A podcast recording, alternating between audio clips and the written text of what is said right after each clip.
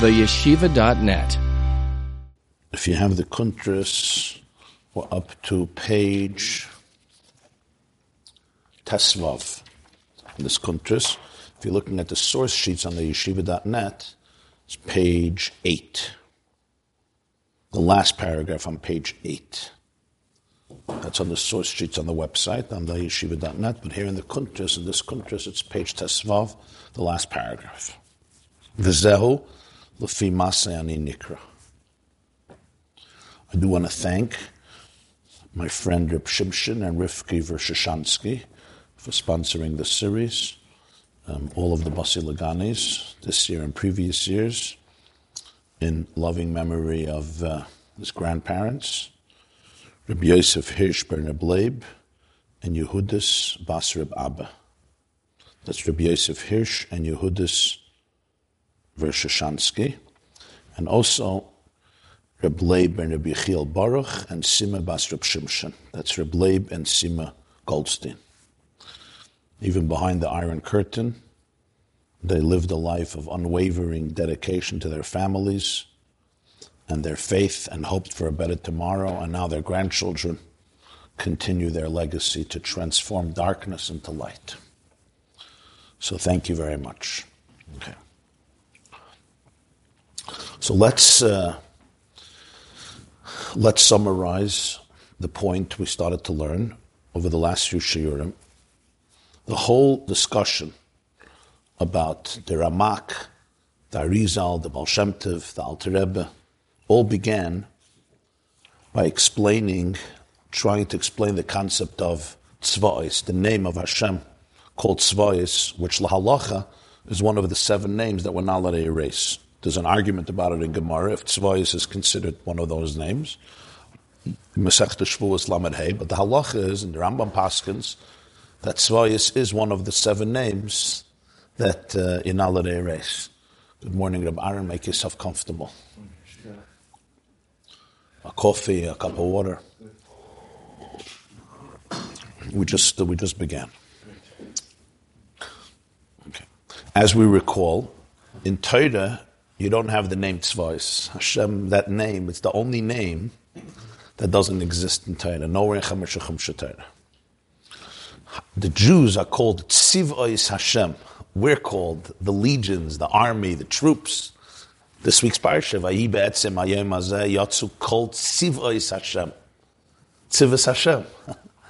But uh, Hashem is not called Tzvais. You have all the other names. We just had Shindalad Yud. You have, of course, Kael and Elikim, and course, Yud Kevavke, and of course, Aleph Dalad Nun Yud. You have the name Eya, etc. The name Tzvai is the first one is Chana. The first one to call Hashem Tzvai is the Gemara says in Brachas is Chana, the mother of Shmuel, when she prays for a child. Yeah, yeah. And Hashem responds to her, the Medrash Hashem responds to her, you're the first one to call me Tzvayas, and your son is going to begin his prophecy with, the, with this name Tzvayas. When, when Shmuel tells Shaul to go take care of Amalek, he says, Koi Amar Hashem Tzvayas. Hashem is called Tzvayas. But in the whole Torah, the name Tzvayas doesn't exist. And that's why the Staka an opinion that Tzvayas is not one of the Zion Shemus that you don't uh, erase. La halacha Tzvayas is. So Rabbi Yosef Gikatilla and Shari says that the names represent different spheres, and Svayas is Netzach and Hoid, the attributes of the characteristic of Netzach and Hoid. This was all, all mentioned earlier. Yeah. To understand what this means, what are the names and what does Svayas represent? He introduced the Medrash, good morning, Medrash in Parshas Shmois. Moshe asks Hashem, what's your name? So Hashem says, You want to know my name? Shmi Ladas. Lefi Masayani Nikra. My name changes according to my actions. When I'm fighting, when I'm combating wickedness, I'm called Tzvais. I have that name. When I'm judging, I'm called Elikim. Compassion, I'm called Yud Kevavke. You want to know my name? Depends on the actions. So at the surface, it would seem that he's saying, I am nameless. If you want the I, nameless. We could talk about different actions that I do. But the Rebbe says when you look at the lashon of the it says Lafi Masai Ani Nikra. Based on the actions, I am called. In other words, the action, so to speak, defines the I. The I assumes that name. It's not just an external thing. It happens to be an action. Ani nikra, which is a paradox, which is of course a paradox, because ani is the innate I, which is immutable, unchangeable. Masai, by definition, goes through many changes, as the Medrash says. That's why there's different names. Nonetheless, it's called ani. In order to explain this, he went into the long discussion, the, the profound discussion of understanding the different approaches, how they explain, the, the, the Kabbalists explain the words of Chazal in Sifri, quoted in Pardes, that Moshe Rabbeinu tells the Jews, "Migoy gadol ashaloi elikim kroivim elav, kashem elikenu b'chol karenu elav, elav eloi lemidosov." There's no nation. Who, where do you find a nation that's that uh, his God is so close to him, to the nation, like our God? Whenever we call out to him, it says, "Elav eloi lemidosov." Make sure you speak to him, not to his midas. Make sure you speak to him, not to his midas. So even though when you daven, there's all the different types of names that we mentioned, and especially in Kabbalah, there's all the kavanas of different names. But even without Kabbalah, just you mentioned Hatelekai Aznacho, Shma, Adna Shma, etc. Sometimes tzvayis, like in Tehillim, you'll have Hashem Elokim tzvayis Hashivenu. So you'll have Hashem Elokim and tzvayis all together. Hashivenu, restore us back, bring us back. You have to go to a love. You're speaking to a love, you're speaking to him. So very briefly, he discussed the different approaches. The approach of the Ramak, Rabbeinu Moshe Cordovero, in the Pardes Rimonim. And his approach is that a love is referring to the Oir. In other words, even though there are kalim, right, there are the vessels, there are the containers that structure the infinite light, chesed, gvura, teferes, netzach, yisod, malchus, yeah, it would be like prisms through which the sun shines. It would be like vessels of different colors that affect the water, apparently from our perspective, but the water itself is colorless. What's the color of water? It's colorless. God is colorless. Don't confuse him with uh, love The Ur is pashat. The kalim, that's where the you know there's the, the diversity and the structures and the containers. Yeah. So then, what are the seven names? What are the seven names? In fact, Arizal Taka teaches that the Oir in all the Kalim is one. It's Yud Kevavke. It's Shem Avaya. The Oir in all the Kalim is always Yud Kevavke. The, the difference of names, seven names which represent the seven midas, Chesed, Gvura, Teferes, like Kel is Chesed, Elikim is Gvura, Yud Kevavke is Netzach and Hoyret Tzvayis, Yisoid is Shin Dalad Yud, Aleph Dalad Nun Yud is Malchus, Eya is Keser, Elikaz Bina. We went through them. Yeah. But those are the Kalim. So, right, the Oir is Yud Kevavke. The Oir is what's called Pshittis, undefined, pure infinity. So then, what do you? Why do you speak about the names? Says not so. It's always Yud Kevavke. I love it. So introduced to what the Baal Shem Tov taught. The Baal Shem Tov taught yet a deeper layer of reality. The Baal Shem Tov taught that a love Midaisav is not the Ur that infuses the Keli, the Ur of the Keli itself. In other words, the ability to contain infinity comes from infinity itself. The, the infinite Eir of Hashem includes the capacity for finiteness, for koyach hagvul. Just like it includes the capacity for infinity, koyach habligvul, it includes the capacity for finiteness, which is koyach hagvul. It's known in Kabbalah as the Kav and the Rishimu, which we explained at length, which essentially are all one. They're not different, they're all one. But the tzimtzum, the concealment of infinity, creates that perceived duality. That the rishimu is that kayach of infinity which allows otherness because it's the capacity for finiteness, the capacity for limitation. And kav is the capacity for infinity which excludes everything else. Because it's bligvul, it's infinity. The oir of the kav infuses the kalim. But the oir of the keli itself it's like the goof has its own light besides the soul. That's why it exists even after the soul departs. That's the, that's that's the oir. They love it. is not the oir that infuses the keli, as the oir that invigorates the keli. It's the oir of the keli itself. The quality of the keli itself, which is gvul, comes from the Ein Sof itself. That's gufa Ein Sof. Yes, it's the way the Ein Sof is concealed. It's the way the Ein Sof is finite. It's the way the Ein Sof expresses itself through not expressing itself. That's also an expression. Why is that not an ex- in a way? It's even a deeper expression because it's not affected by any concealment. it completely can live in concealment. It's not affected by the tzimtzum at all. So in a way, it's far deeper. That's called koyach harishima. That's the that's the art of the keli itself. So I love it. Loyla is yeah. You speak to the shemus. When you speak chesed, gvura teferes netzachad yisai, don't get caught up in the structure itself. A love is the koyach hagvul, the koyach ha'in soif in the keli. In other words, the way the gvul is an expression of the ein soif itself, Hashem himself, a love. So he was megala the sherish hakelim. The Baal focused much on the sherish hakelim, the sherish hagvul, which is translated practically speaking, in his whole approach to the body and his whole approach to the world and his whole approach to physicality and his whole approach to challenge and to struggle and to adversity and to limitations of life and even darkness of life, which is all part of Kalim. It's all where the light gets eclipsed and gets limited and gets structured and ultimately allows for the whole Gashmizdika world. That was the great revolution of Chassidus of the Tov. Yeah, this is this was this was the Nakuda. All a love The Ramak speaks Ur, Kabbalah looks for hafshata, looks to, to, to, to, is the light of transcendence, the light of infinity, the light of spirituality. The Baal Shem Tov focused on the light of the physicality, the light of the Gashmi, which is rooted in Caleb, which is rooted in Rishimu, which is rooted in the Kayach Hagvul of Ein Saif himself, which is ultimately Hashem's essence, where the infinity and finiteness are, are all rooted in that. Came the Alter Rebbe, and he said, Elav Alayla means, simple pshat is him himself, not Eir and not Keli. Because he says, Chas v'shalom Baal is not, the Alter Rebbe is not Choyle Rabba, he's not arguing, God forbid, with his Rebbe, the Baal whom he used to call the Zayda.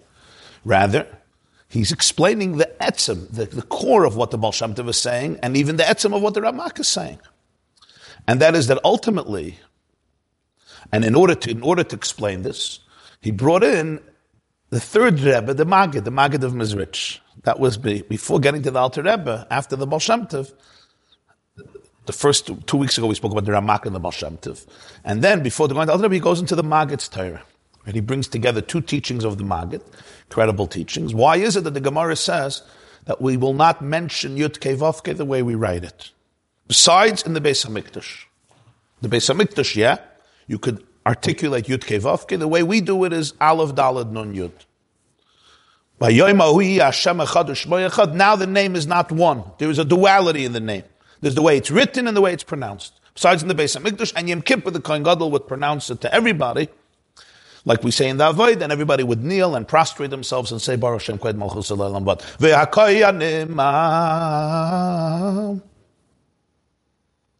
You want me to continue? and then you'll do Kairim. Only that name can't be pronounced. The other names we pronounce. So, Shin Dalad Yud, we pronounce everything. That name, even when we read it in Kriya Torah, we'll never pronounce it. What about the intertwined name that we have the Adna and the Havaya go together? But we'll, we'll, we won't, won't pronounce Havaya. We'll only pronounce Adna. Aleph Dalad Nun Like yesterday's Parsha, Ve'era. Ve'era Lavram Elitzak Val Yaakov Bekel Shin Dalad Yud Ushmi. Nobody, the Yabal doesn't say Yud, the cave off, okay? He says Ushmi. Aleph Dalad Nun Yud Loinai Daitilam. That's the way. The way it's written and the way it's pronounced is never identical until Mashiach. That's what the Gemara says in Pesachim Daf Nun. So the Maggid explains the explanation because writing it and pronouncing it is two separate worlds. Pronouncing it is articulating it, expressing it, manifesting it. Shem Havaya represents the source of everything, including the source of the Creator as a Creator, the source of Hashem Yachal, the source of everything in Hashem Himself, transcending even His role as a Creator. And that's not manifested in creation. That's the ineffable, undefined essence. What is manifested? Aleph Dalad Nun Yud, because creation happened because he wanted a relationship. Ein melech b'layam ve'ein adon b'layavadim. There's no king without a subject. There's no master without servants. There's no, there's no husband without a wife. There's no wife without a husband, if you will. So therefore, Adna is what, so to speak, uh, allows divinity or, empa- or uh, uh, motivates, if you could say, triggers, inspires, creates this desire. Hashem has a desire, kivayachal, to become the creator, a source for creation. So that's what we could pronounce. That's what we can that's what we can articulate, so to speak. That's what we could perceive. Now, in that itself, there's endless categories. There's Aleph Dalad Nun Yud, there's Tzvah, there's Shin Dalad Yud. But it's all, it's all the way God articulates himself already and compresses himself in a way that can be relatable to a universe.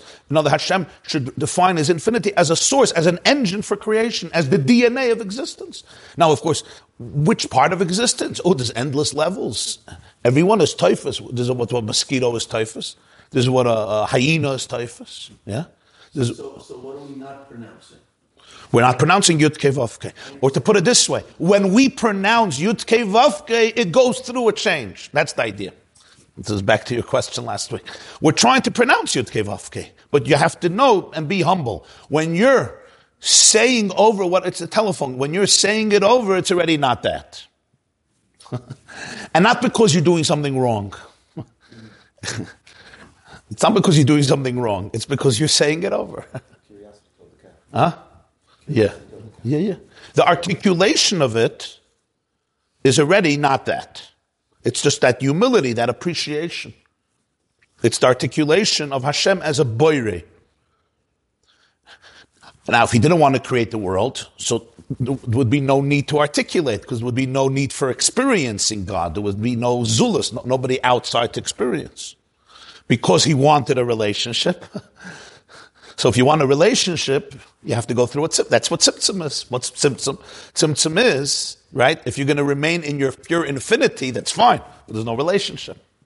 Back to the mushal of marriage that we spoke about in shir number two, right? With the whole concept of the ring. And this is even in our own, in our own experiences. The only way I can have a relationship with somebody else is I create space for their experiences, for their reality. And that's sometimes hard for people, for their subjective reality. Are we allowed to think the name, pronounce it in our minds without? Yeah, but the point is, it's not a. It's not allowed or not allowed. It's, it's, it's the humility of understanding the limits of how much I'm accessing you. And it's even in interpersonal relationships. That's what we spoke about, right? What I know of you is what I know of you. right? Even what I know of me is only what I know of me. it's a contradiction in terms. That's the idea. What I know of you is what I know of you. And that humility is very valuable. I don't think I have you, I contain you, I control you, even with me. It allows you to grow. It allows you to be curious. It allows you to be inquisitive. They say one of the worst things that kills relationships is that you think you know your wife or you know your husband. The moment you really feel that, game is over. Good relationships, you're always curious. There's always a mystery. You're always inquisitive. And it's not because you're in La La Land. It's actually because you're, in, you're living in an authentic world. Because you can never really understand. Exactly. when, when Hashem um, spoke to Abraham, Yitzchak, Yaakov, and said, by my name, um, okay, I didn't, did, did Hashem say his... So Hashem takaseru, Shmi Hashem, loy daiti lahem. Rashi says, loy nikarti lahem b'midas amitis shali. Did he say? Yeah, that the way you pronounce it is very different than the way it's written. We don't even know how to pronounce it. Is it the whole Torah? It could be 42 letters, 72 letters. It's very. Uh, we're not pronouncing that which is written. And that's what the Maggid says. It says in Pirkei Avos, if you want your name to be great, you lose your name. So his extraordinary interpretation is not just talking about a narcissistic uh, who needs to be known in the whole world and ultimately loses everything. you know that character? You need everybody to know you, and you end up being a shmata. Tragedy. Negat shma vachma. It's, he says, like everything, it starts off in very subtle spiritual ways. Negat Shma Avad Shma. Because Hashem wanted his name Adna to pervade reality, he had to lose his name Yud Kevavke. And that's Tzimtzum, Avad Shma. Tzimtzum is Avad, it's, law, it's a loss. It's a real void.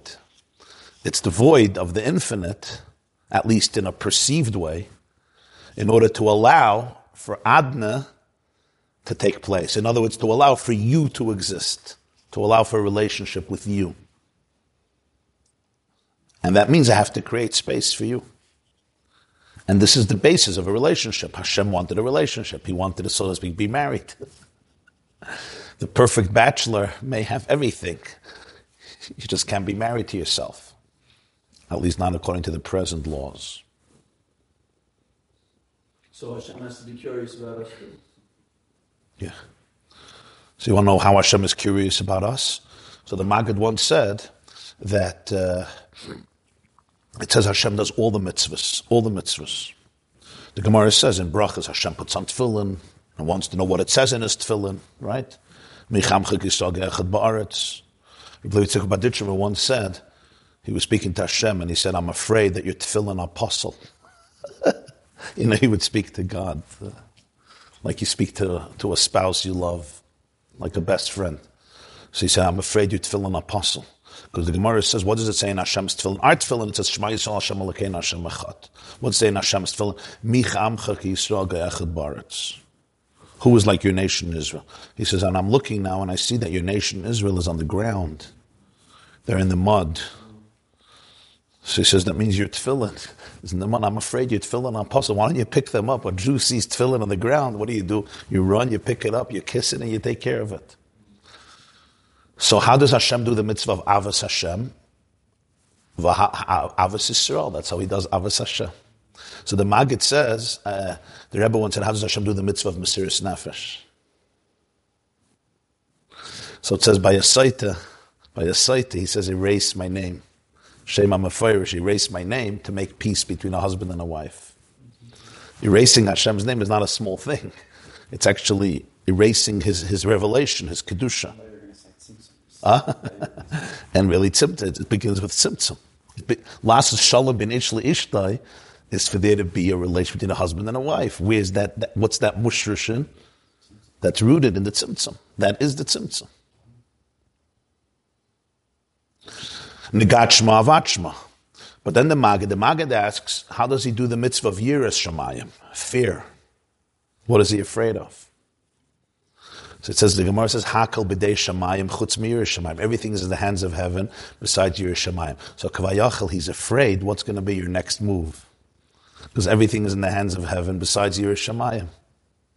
So that's what is, the inquisitiveness. What's going to be your next move? So the Maggid says, Nagat Shma Avat Shma. For there to be Adna, Yud Kevavke had to, so to speak, go into hiding or be eclipsed. Avat Shma, because if Yud Kevavke is completely manifest, so there's pure undefined infinity.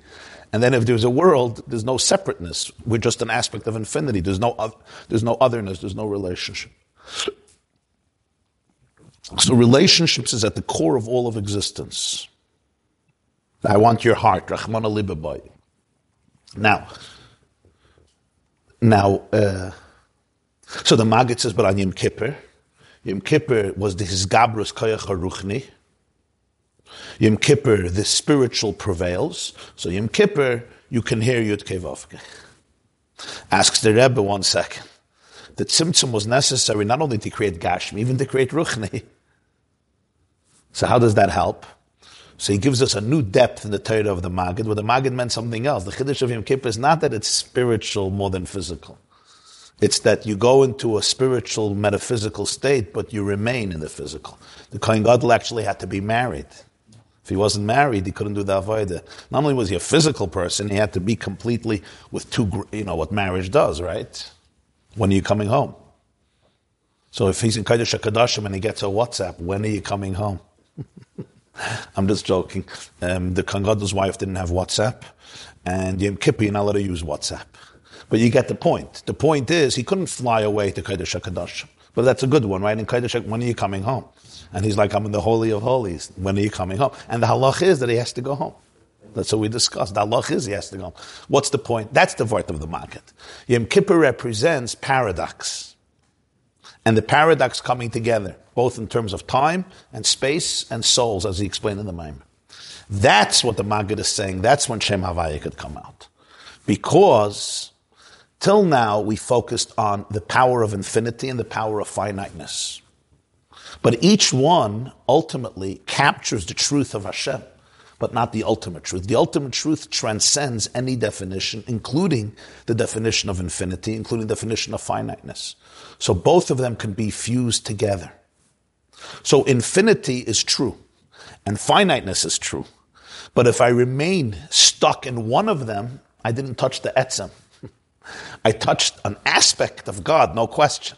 But where do you touch etzem mamish? In the tension and therefore in the fusion of both of them.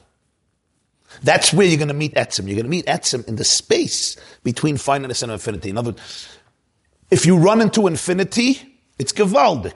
Oir, bli gvul, ein saif, moidedik.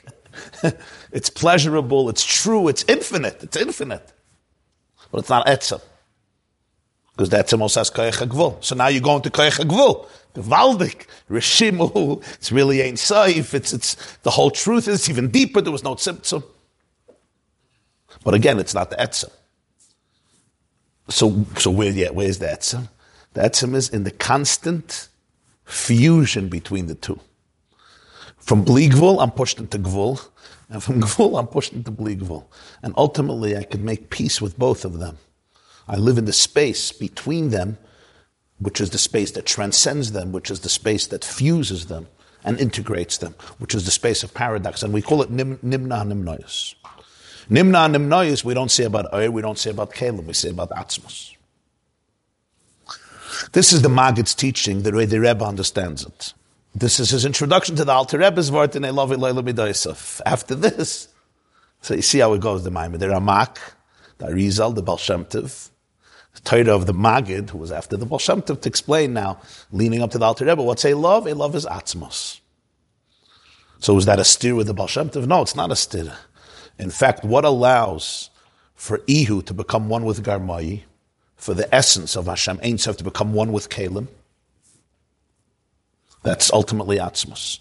He says, Mitzvah Shabbos Maimah, what allows even Hashem himself to become one with Oir, the Ramak, that's also Atzmos. And that's the love of and that's felt in the Amunah Pshuta of a Jew who speaks to Hashem directly, intimately, he doesn't know all the cheshbonis. Hash, Hash, Hashem at his core. Zayidreb Daniel, he wrote a comment in the comments. He said, so what happened when Moshe struck the Egyptian? It says, how did he kill the Egyptian? Halargeni atem with Shema Mefirish. He said, what happened there? How, how could Moshe pronounce the Shema Mefirish there? When he struck the Egyptian, Vayachas HaMitzri, he says he did with the Shema Mefirish. So he writes to me, Chavdala Tevis, a week and a half ago. So I did a Farbrengen. So I told a story that Yutes Kislev Tovkov Samach Tes, the Alter Rebbe asked his children, what's the difference between a maskil and an oivid in Atzilus?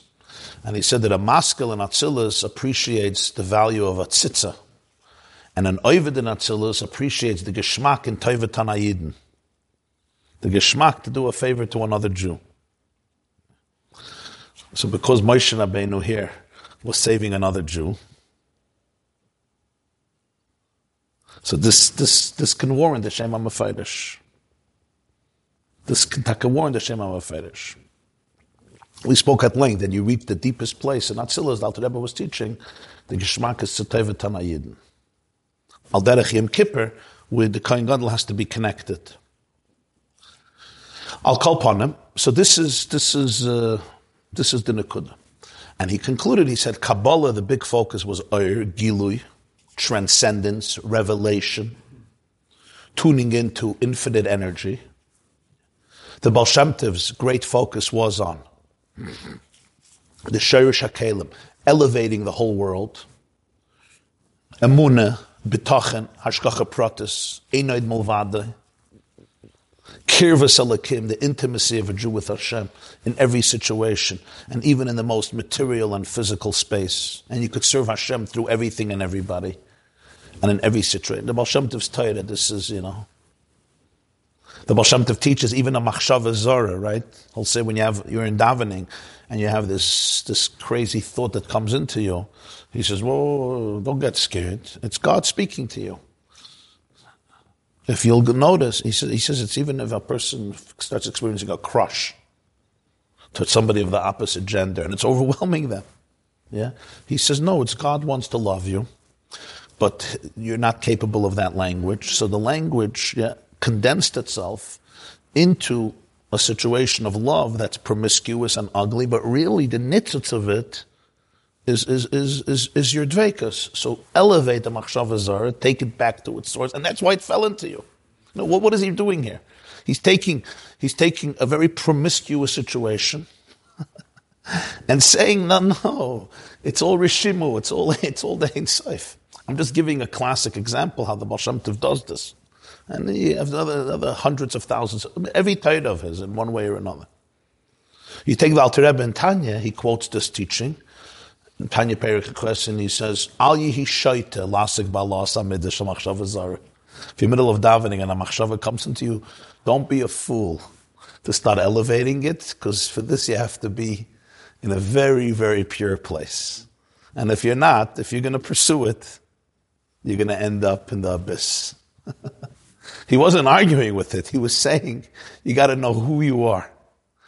He says, he, his expression is, if you're not ready for it, how are you going to lift up the machshava zara when you yourself? How can I lift you up if I myself I could lift you up from the abyss, right? The lifeguard. One of the, the most dangerous things about the lifeguard is if he doesn't know what he's doing, what's going to happen? He's going to jump in, and the person he's trying to save will schlep him in, so two people will drown. If you're going down, you have to make sure you can pick up the machshava zara. If you yourself are confused, what is that a classic example of?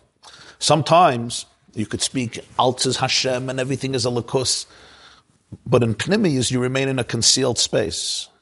That's what we spoke about, because Kalim itself is Helam. Yeah. So Alter Rebbe did two things. First of all, he brought it even more into Kalim. It should be in a Pnimiyas, Chachma bin Adas, to really be able to understand and appreciate, and that the Gilu should infuse the Helam. The revelation should infuse the concealment. So it could be like it's the truth that this machshava is Hashem. It's just that it's not going to matter to you if it's the truth. Yeah. It's the truth, but sometimes you can end up in the abyss with the truth. In other words, there's, there's knowing the truth. You have, to, you have to know the truth. You have to know the truth. You have to know who you are. Yisrael, who you're one. But then there's actually the path, how to serve Hashem day to day and make it real and make it internalized. Sometimes there are powerful truths, they're very electrifying, they get me inspired, they get me uplifted. But the bottom line is the next day I'm in the dumps. So it's very powerful, you know, the munna, the energy, the this. But sometimes if it's not, if it doesn't permeate you in a pnimius, you don't get it, it doesn't take your personality, your, your, your, your containers, your containers take in a pnimius dik away. So your animal soul is not changed. For your animal soul to change, you have to really internalize things and relate them to your experiences, your struggles. You can't, you can't just fly away. On the other hand, Alter Rebbe, you see very much also focuses on Oir, the chibur of Oir and Kele. For example, and of course, this is not the, the truth, but it's helping the Baal Shem Tov, people can accuse, of course, it's, it's, it's, it's one of the great lies, that he wasn't so into learning. Because the Baal Shem Tov glorified the Pashat Yid. And he glorified the Jew who connects to Hashem through a kapitel tilim, or through doing a favor to another person. And the emissaries, because the Baal Shem Tov was Megala, Lakus, and everything. Yeah. The Alter Rebbe, you can't accuse of that. Because he doesn't stop talking about learning and the Shulchan Aruch and everything. And he was known for that. He was called the Litvak. But what's the Nikud? He wasn't saying something new. He was Megala, the Pneumius of the Baal Shem Tov. The pnimius is that Eir and Keli really must be fused. And that's the Kayach HaTorah. The Torah is Gilui. Gashmius is Halam. Torah is Eir. Gashmius is Kelim. It's ultimately that synthesis. I mentioned that Alter, the Baal Shem Tov says that the symptom of Churban Beis Hamikdash is that you think that Hashem only exists in Dalit Amos Shel Halacha. He really exists in the whole world, right? Alter Rebbe in Tanya explains the synthesis. Of course Hashem exists in the whole world, but the only way you could reveal it is through Dalit Amos through Torah. So here's a classic example of the chibur of Oyer and Keli, which always comes from the Etzem.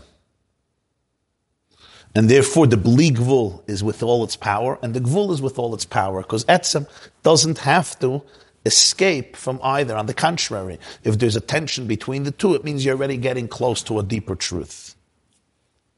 So from Atzilus, the Geschmack will be to do a favor to a person in Atzilus. And Atzilus is Ur. And this is the this is some of the Nakudas we touched upon. You always want to know Lamaisa, what it means, yeah?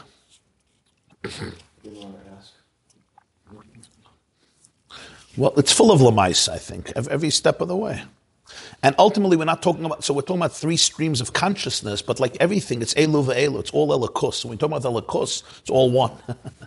when we talk about these different streams, it's not like there's real, it's like three, you know, it's machloikas. It's not a machloikas. Even in Torah, we say, even in Nigla, Elu ve'elu divrei Elokim chayim. The Rebbe once said in a Sikha, Elu ve'elu divrei Elokim chayim doesn't only mean there's a truth in every position. It means that ultimately they're saying the same thing. What do you, they're saying opposites. the way to articulate the essence is by saying opposite things. You hear? They're really, if you go to the etzem, it becomes one. Huh? Like like like Havan Rishimu, yeah. Like all machlokes in the world come from that from that machlokes. Uh, infinite and finite. It could be infinite. There's many different things. Yeah. All in the source, they're all one. In the source, they're all one. So paradoxes become, it's a paradox when you live in the perception of paradox. When you go to the place of etzem, then Elu ve'elu divrei Elokim chayim. So here also we speak the three streams. Yeah, that's the word. The Baal Rebbe was trying to be megalo the etzem of the Ramak and the etzem of the Baal Shem Tov, not imposing a new thing. It's just a way of seeing it all in the context of etzem. And when you see it all in the context of etzem, then a love is the oir, a love is the kalim, the sherish kalim. But really, what is it? A love is the etzem. Or to put it in different words, when I study Ur, I could study Ur from Ur's perspective or study Ur from Etzem's perspective. When I study Kalim, I could study Kalim from Kalim's perspective or I could study Kalim from Etzem's perspective. The Rebbe is saying when you're studying the Ramak and the Baal Shem don't study it from Kalim and Ur's perspective. Study it when you're studying Kalim and you're studying Ur, you experience it, Kalim, you experience it from Atzmus's perspective. It's the same experience.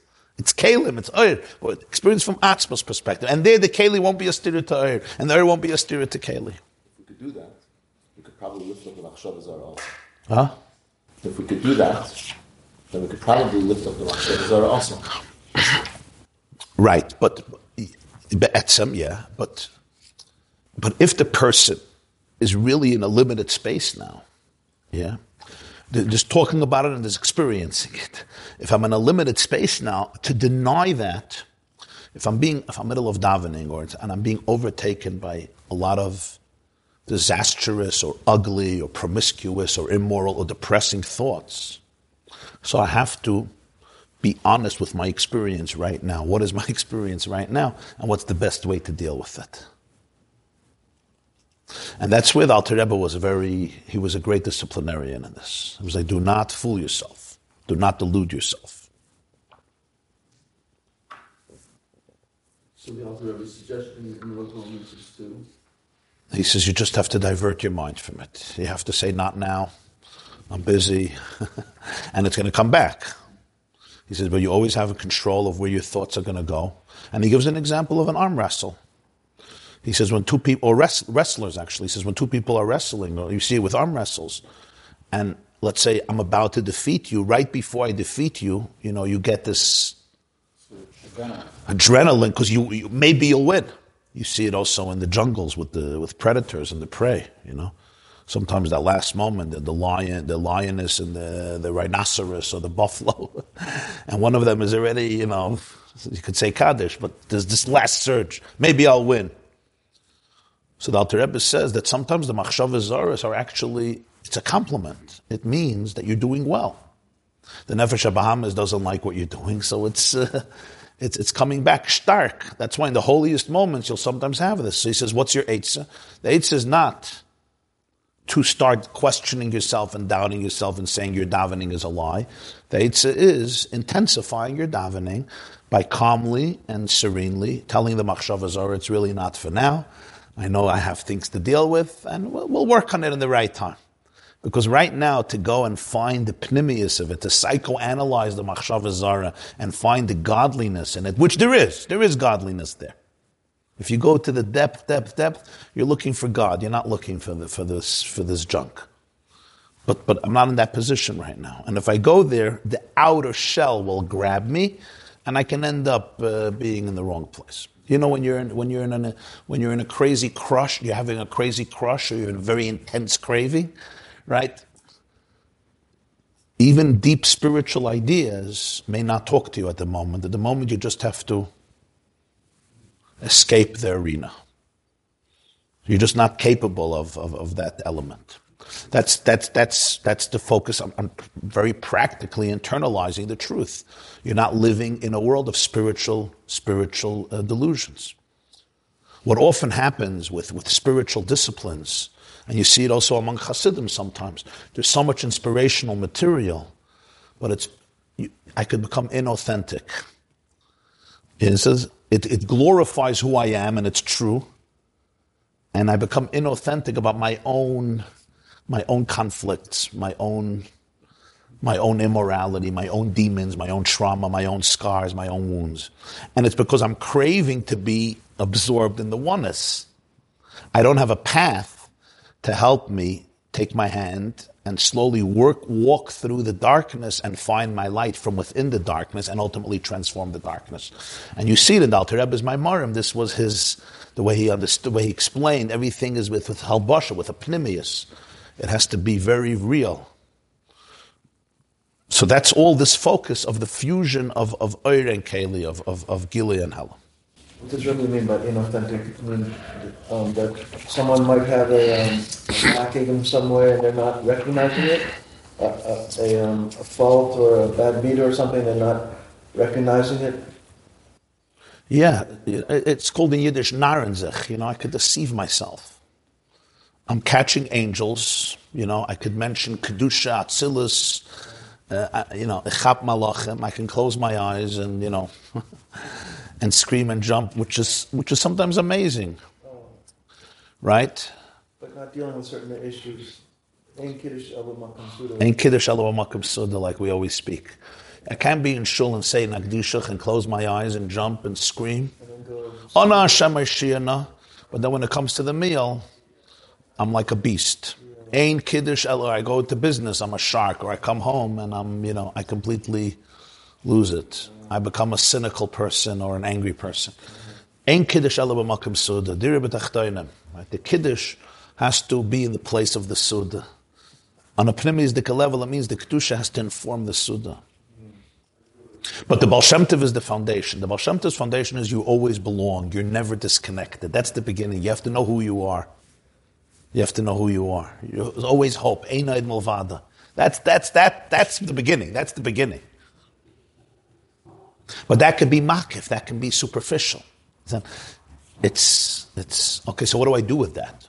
So what do I do tomorrow, you know? Do I start smoking pot and I start quoting the Baal It's not, uh, it's not pneumistic.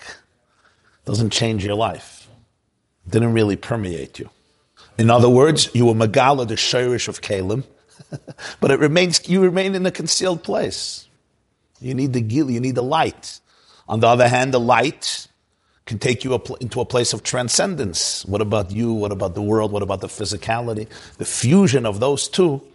This was very much the derech of the Balatanya constantly in his whole in his whole derech hachayim and his whole shit. It's also in Torah, nigla and pnimius, everything is nigla and chassidus, everything together. In many ways, right? Nigla is very concrete, Gvul, and a Pneumius is Bligvul, Kabbalah is Bligvul, and that fusion constantly. Always looking to unite everything. Everything ultimately must be united, but not uniting it by running away from one, by working, by, by being the Pneumius of everything. I mean, there's, there's, uh, th- you know, you could speak on this. This is, th- this is, this is a real thing. This is real stuff. This is something that really you could sit for a few weeks, see how the Ramak studies the world, how the Baal Shem Tov studies the world, how the Alter Rebbe studies the world. This is really three streams of consciousness in Judaism that he's revealing here to us. As I said, it's very rare that a mimer should express itself this way, like put it in con. Have these things usually have to figure out on your own. It's part of the Torah Shabbal Peh of Chassidus that the Rabbeim didn't speak about often. Like, you'll never have the Alter Rebbe would say, the Arizal said this, and the Baal Shem said this, and the Maggid said this, and I'm saying this. Those, those expressions is like very, very, very precious. They're like precious gems that came out in Torah Shabbal Peh from here, from there. It's like that the Rebbe should express it. I'm just telling you, it's a very, very rare expression in a Maimah. You have in very few places. This is one of them. And it's interesting, from Mitzvah Shabbos, when it's on tape, the Rebbe didn't say this. He said over the Maimah with a lot of different things. This piece was only Friday night on Shabbos. The Ramak, the, he said over the three titles, the three approaches, but the way he phrases it here, this is Kabbalah, this is Chassidus HaKlolis, and this is Chassidus Chabad. It was only in the Friday night. The Mitzvah Shabbos Maimer, he says the Torah, in, in a way he elaborates more, but this, this, just this line is only in the Friday night Maimer. Obviously there's no recording of that. So Vizehu, after all of this, it's clear Nehemiah. Now we got. Now you got it? Really? now, what does this mean, Lamaisa? The Bana wants to know what it means, Lamaisa. What do you walk away with from this? Huh? It gives, a, it gives us. Live with Hashem. Try to live with Hashem. Yeah. Try to live with a, a God consciousness Yeah. as much as possible. It's, it's what it means to really live with Hashem and real dvekas, real, real intimacy, real dvekas. It means I don't have to. Hang out in the middle. Huh? You can't get stuck in each. You can't get stuck anywhere, and you don't have to amputate any part of yourself. Not Oid and not Keli, not Helim and not Gilui. You understand? You don't have to be afraid of darkness. And you don't have to run away to the light. You don't have to stay only in the light, and you don't get stuck in darkness. It's that dvekus that ultimately allows for the ultimate holistic unity of everything. The ultimate Einoid Malvadi, the ultimate Achdus Hashem. That it's experienced not only in heaven and not only on earth, but in the fusion of heaven and earth. There's a story I once told that uh, the Maggid had a student, his name was Reb Chaikel of Amdur. Amdur, Amdur is a city in Ukraine. A M D U R. I don't know how they pronounce it over there in the Ukrainian, but Reb Chaikel of Amdur, he was a very holy man. And he had a student. And the Balatanya had a student, and they would they lived in the same town, and they davened near each other in shul. They davened close to each other. So the Balatanya, I heard this from Rabbi El Khan many years ago. When I was a yeshiva bach, he said that the student of the Alter Rebbe came to the Alter Rebbe, and he started to complain. He said something very deep. He said, "I look at my chaver, Reb Chaikel student. He comes into davening, and he's on fire. Puts on his talis, and he's saying the davening loud. He's on fire. He said, "Sebrent." Because the approach by the Talmidei Hamagid is they were on fire, and their Talmidim, they were very close to the, these tzaddikim, and, and, and it rubbed off on them. You know, just that that fire of Amunah, the Amunah Pshuta that they had. You know, you watched the Levi Yitzchak Barditchever, or Chayz of Lublin, or a of Anapoli, or Koshnetz Maggid, right? Or the Alter, or the Chaikel of Amdur. It was just this fire that the Baal Tov brought into the world. It was Megalad in a Shama of a Yid that exists in every person, in every situation. That's why it was so it was so successful, right? People still wonder how it happened that in 50, 60 years, the Baal and his students, a few million Jews were affected. There was a revolution that in Jewish history it's unique. That's why that's why the Vilna Gaon and others were afraid. It was like it was too good. It was too good to be true. Like, you know, usually the Yetzer Hara makes revolutions successful. Like, how is this happening how there was upset Well, that was part of the concern. Uh, converted to Islam in 16, uh, 1676, I think. 1666.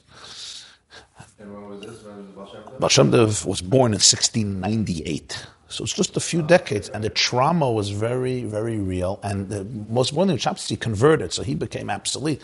But he had students, Yaakov Frank, and his students who continued his legacy in the times of the Baal Shem Tov. So there was a trauma, there was a national trauma. Oh, here we go again with mysticism and Kabbalah. Not chas v'shalom to compare, but in people's minds, this was. He converted, did his followers convert? His followers came up with an idea that Kabbalistically Mashiach has to go down to the lowest depths in order to elevate the spark, so he has to convert to Islam. Now, once you do that, there's no limits, you know.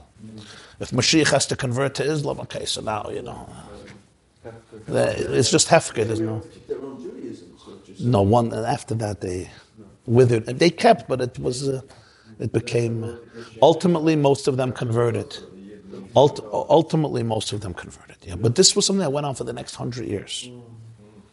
And Rabbi Yonis said Eibschitz confused Rabbi Yaakov. Rabbi Yaakov Emden confused Rabbi, uh, accused Rabbi Yonis and Eibschitz, one of the biggest rabbanim of Germany, in being a secret follower. It was like what happened here with McCarthy, you know, the, the, the, accusing everybody of communism in the 1950s. McCarthyism, huh? You don't remember? I also don't remember. Everybody is a hidden commie, right? The Rosenbergs were ex- executed then. 1952 in Sing Sing prison. Tachvetat was, was, was the, the physical trauma of death and bloodshed. But Shabsi Tzvi was a spiritual, religious trauma. That combination. So, so really the Baal Shem Tov, uh, he, he, uh, there's a word by the, the, the word by the Rebbe Rashab, he said that uh, it comes from Pinchas Karitzer, that when a child, when, when somebody you see there in a, in a, in a faint, so one of the old sgulas is you whisper their name into their ear and they wake up. So God saw that the Jewish people are in a spiritual comatose state. So he whispered our name into our ear. Yisrael. Yisrael. That was the Baal. The Baal was God's whisper into the collective consciousness of Klal Yisrael. It's a beautiful, beautiful word. He was the whisper. It was God whisper. That was the Baal. Was you look at the Baal you saw God whispering, and that's what he did. That's what he did, and he he knew this was his mission, and it, it gave a whole new chiyas to Klal Yisrael. Uh, they used to say again, also from the old the older Rebbe said that uh, Hashem saw that the Jews, if you're going to wait till Mashiach, they won't survive. So he took a little piece of Mashiach and he sent it down to the world. That was the Baal Shem Tov. His Torah was the Torah of Mashiach, the Torah of oneness, the Torah of, of, of revelation. Let's stop saying Eicha, let's start singing Shir Hashirim, right? Let's stop waiting for Geula, let's find Geula in ourselves and also wait for Geula. But find it in, I mean, all the, all the, this whole concept, or, or in abstract Kabbalistic language, he was Megala that Rishimu Loinaga Bayatzimtzim. You see, a lot of people who grew up with learning Chassidus, they read these words.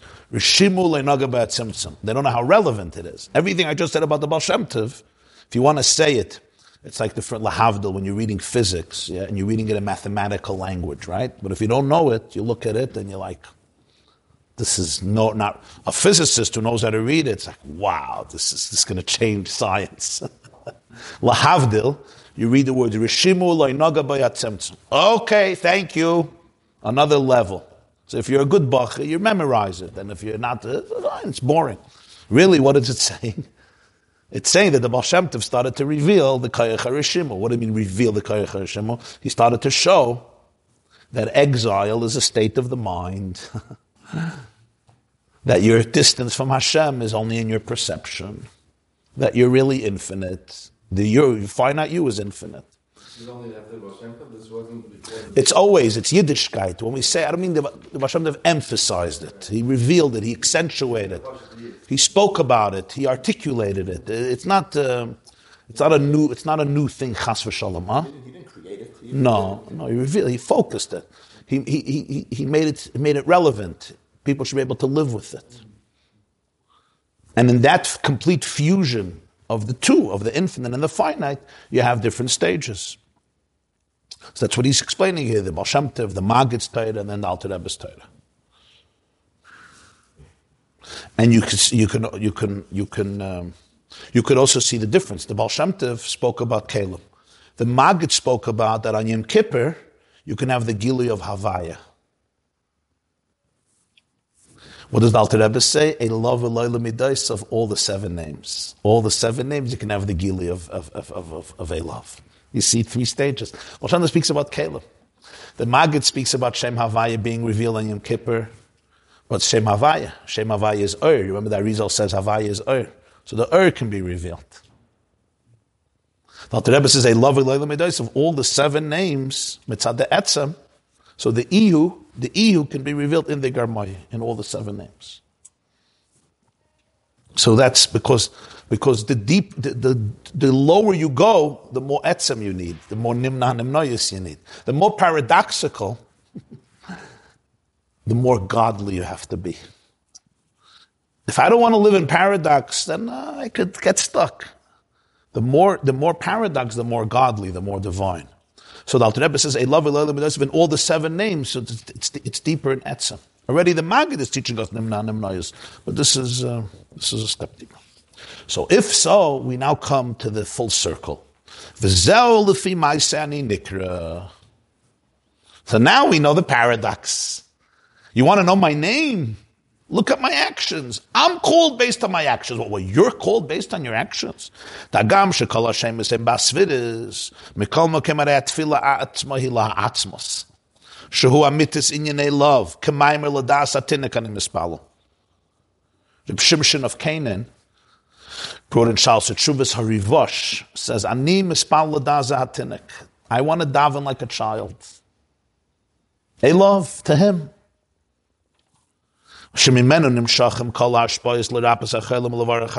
Only from him comes everything, to heal the sick, to bless the years.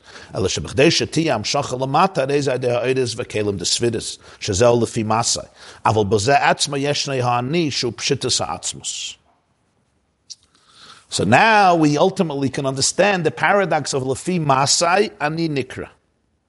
The names relate to spheres. Spheres are characteristics. That's why it's different names. Kael, Elikim, Tzvah, Shendaladyur. But I'm not davening to the name of Hashem. I'm davening to Hashem Himself. That's why I want to daven like a child, pure emuna. Pure Hashem Himself, without anything. I'm not talking about Hashem's greatness, Hashem's infinity, proving His absoluteness. He Himself. That's Animis Baladasana. That's Tefillah. And that's what Alter Rebbe said, a love, of coming from the essence of the soul. But, in order for there to be a relationship, I go back to Shir 2. You remember, if you tell your wife, I'm perfect, there's nothing you can do for me, but there's nothing you can do to disappoint me. There's no relationship. In order for there to be a relationship, so there's something called an interface. The interface, that's Iris and Caleb. Eris and Kalim of the Svidis is what allows the divine infinity to be relatable to the structures of the universe. So you have Eir, and then you have Kali. And that's Lefi Maisai. That's my actions. That's not me. But in that becomes Dani, which is Pshita Atzmos. How can that happen? That's what the stages we spoke about. They love of the Ramak, they love of the Baal Shem they love of the Maggid, they love of the Alter Rebbe. So you could say Ani, Ani Nikra becomes my name. The individual characteristic is not just, don't divorce it from me. It becomes Ani, Ihu v'chayoyichad, Ihu v'garmoyichad. He, he, the essence, the infinite essence becomes one with Oidus, becomes one with Kalim. One is Kav, one is Rishimu, but they're ultimately one, and Mitzad the Etzem, there could be that unity. When we say the name tzvais, it represents also the undefined simplicity of the essence.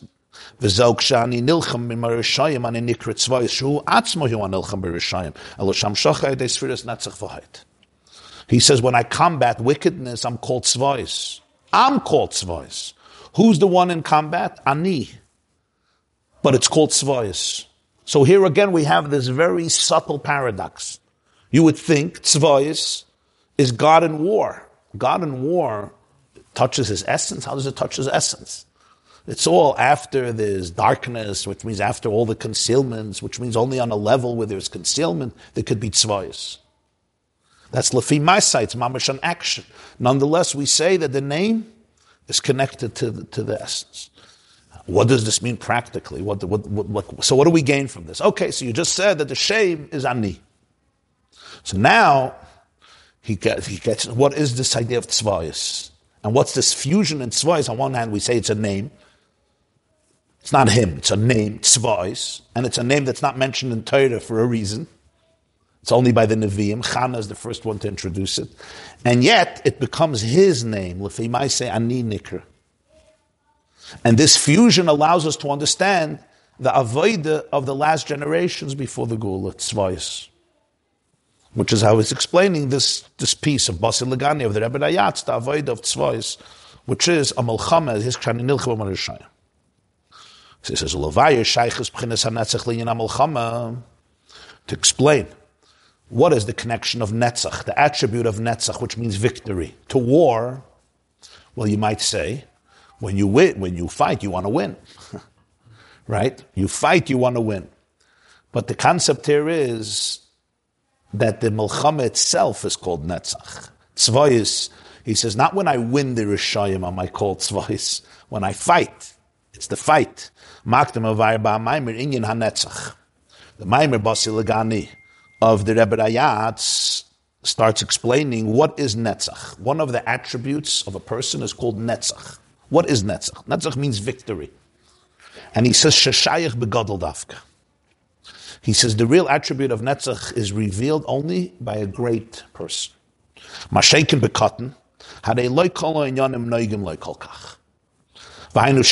shemayim v'yesh k'tana yerech v'rak dafka negeh shekol yikir tzayna. A smaller person. Not everything is so relevant. Some things he'll be stubborn about, he'll fight for. And some things, let it go. Don't sweat them. He says the Gadol, every union has to be like his will. We'll soon see what this means. And if you're greater, this attribute of Nitzachin is yet deeper. Take a king, it says about Shaul, from his shoulders and above, he's taller than the rest of the nation. Vahainu, which means the Avshe Shechem, who inyan achirayim v'chitzayim is shalamata meresh, mikol makem gam shechem shalamalach ulamayla meresh kolom. Even though the shoulder represents the hind part, and the external part lower than the head, even on the level of a shoulder, he's greater than the head of everybody else. In other words, even on the level of his shoulders, you say the expression head and shoulders above, right? Here he's saying his shoulder is above the head. Even though the shoulder is a lower part, it's still higher than even the head. Not only higher than the shoulders of the nation, higher than the than the Reish.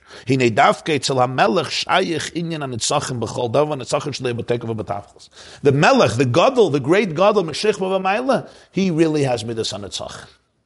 And it's in everything, and it's with tremendous strength and absolute. What does this mean? On ah, this, there's a mimer from the Mittler Rebbe in Toras Chaim in Parshas Boy, and it's also explained in this mimer Basi Legani of the Rebbe Rayatz briefly. There's two goals of war. Ha'alef lishlo shalol shikr tzeinidavka. One is, the king wants booty. He wants the spoils of war, whether it's territory, whether it's conquering the territory, whether it's conquering the oil fields, whether it's conquering the resource, the natural resources, whether it's conquering the people and the talent that's there, yeah, the real estate that's there, the wisdom that's there, the talent, the, the gifts that are there.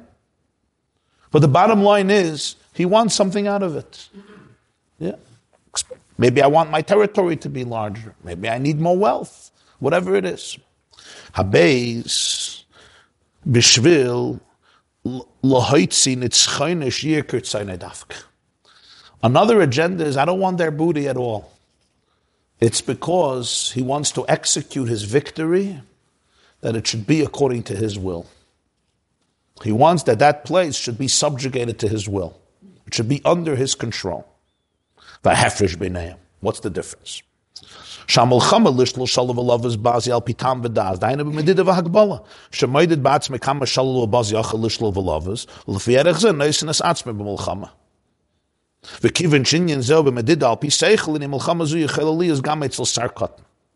the concept that I want booty, I want territory, I want the resources is actually logical. It's rational. Maybe audacious, but it's rational, and therefore it's limited. And therefore, you ask yourself, how much do I want to invest? What will be the investment, and what will be the return? In other words, I'm going to invest only if it makes sense. Is it worth it? Is it worth it in terms of casualties? Is it worth it in terms of time, in terms of money? You know, if what you're going to make is going to be less than what you invest, you got to be a fool. It's, it's, it's, it's a logical decision. We're talking about, it's a logical decision. The kivin shinyan medid al. And since this is actually a rational calculation, this exists even by smaller people, even by a sar katan. Sar katan means a leader of smaller, uh, uh, of a smaller stature. There's a second type of war. I want the victory.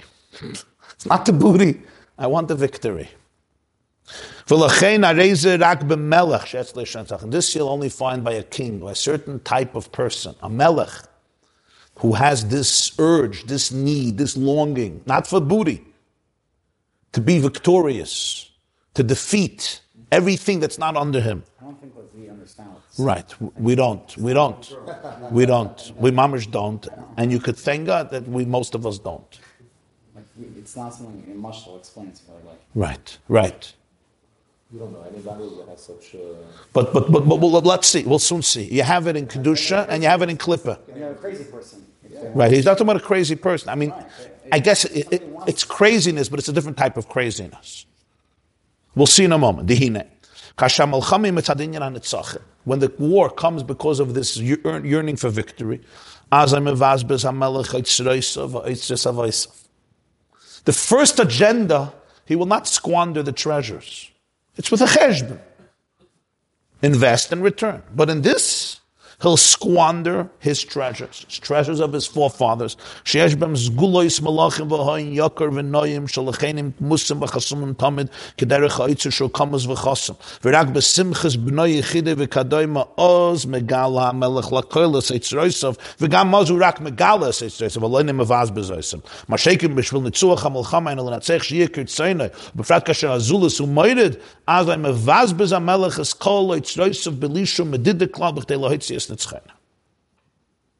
He has treasures from generations that are always hidden.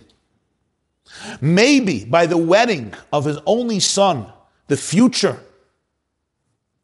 the future, the prince, the future monarch, the future king, he'll, he'll, he'll, he'll display it so people could see it. It's a time of joy, so like he, you know, he, he reveals his innermost secrets. They're all on display. But even then, he won't squander them. He won't give them up. He'll show them, which is already a madreg. He says, but in a time of war, when he needs that victory, that it should be according to his will, especially when he's defeating somebody who rebelled against him. So now he will squander everything without any cheshbonis. Vatam. The quality of netzach is rooted in the core of the soul.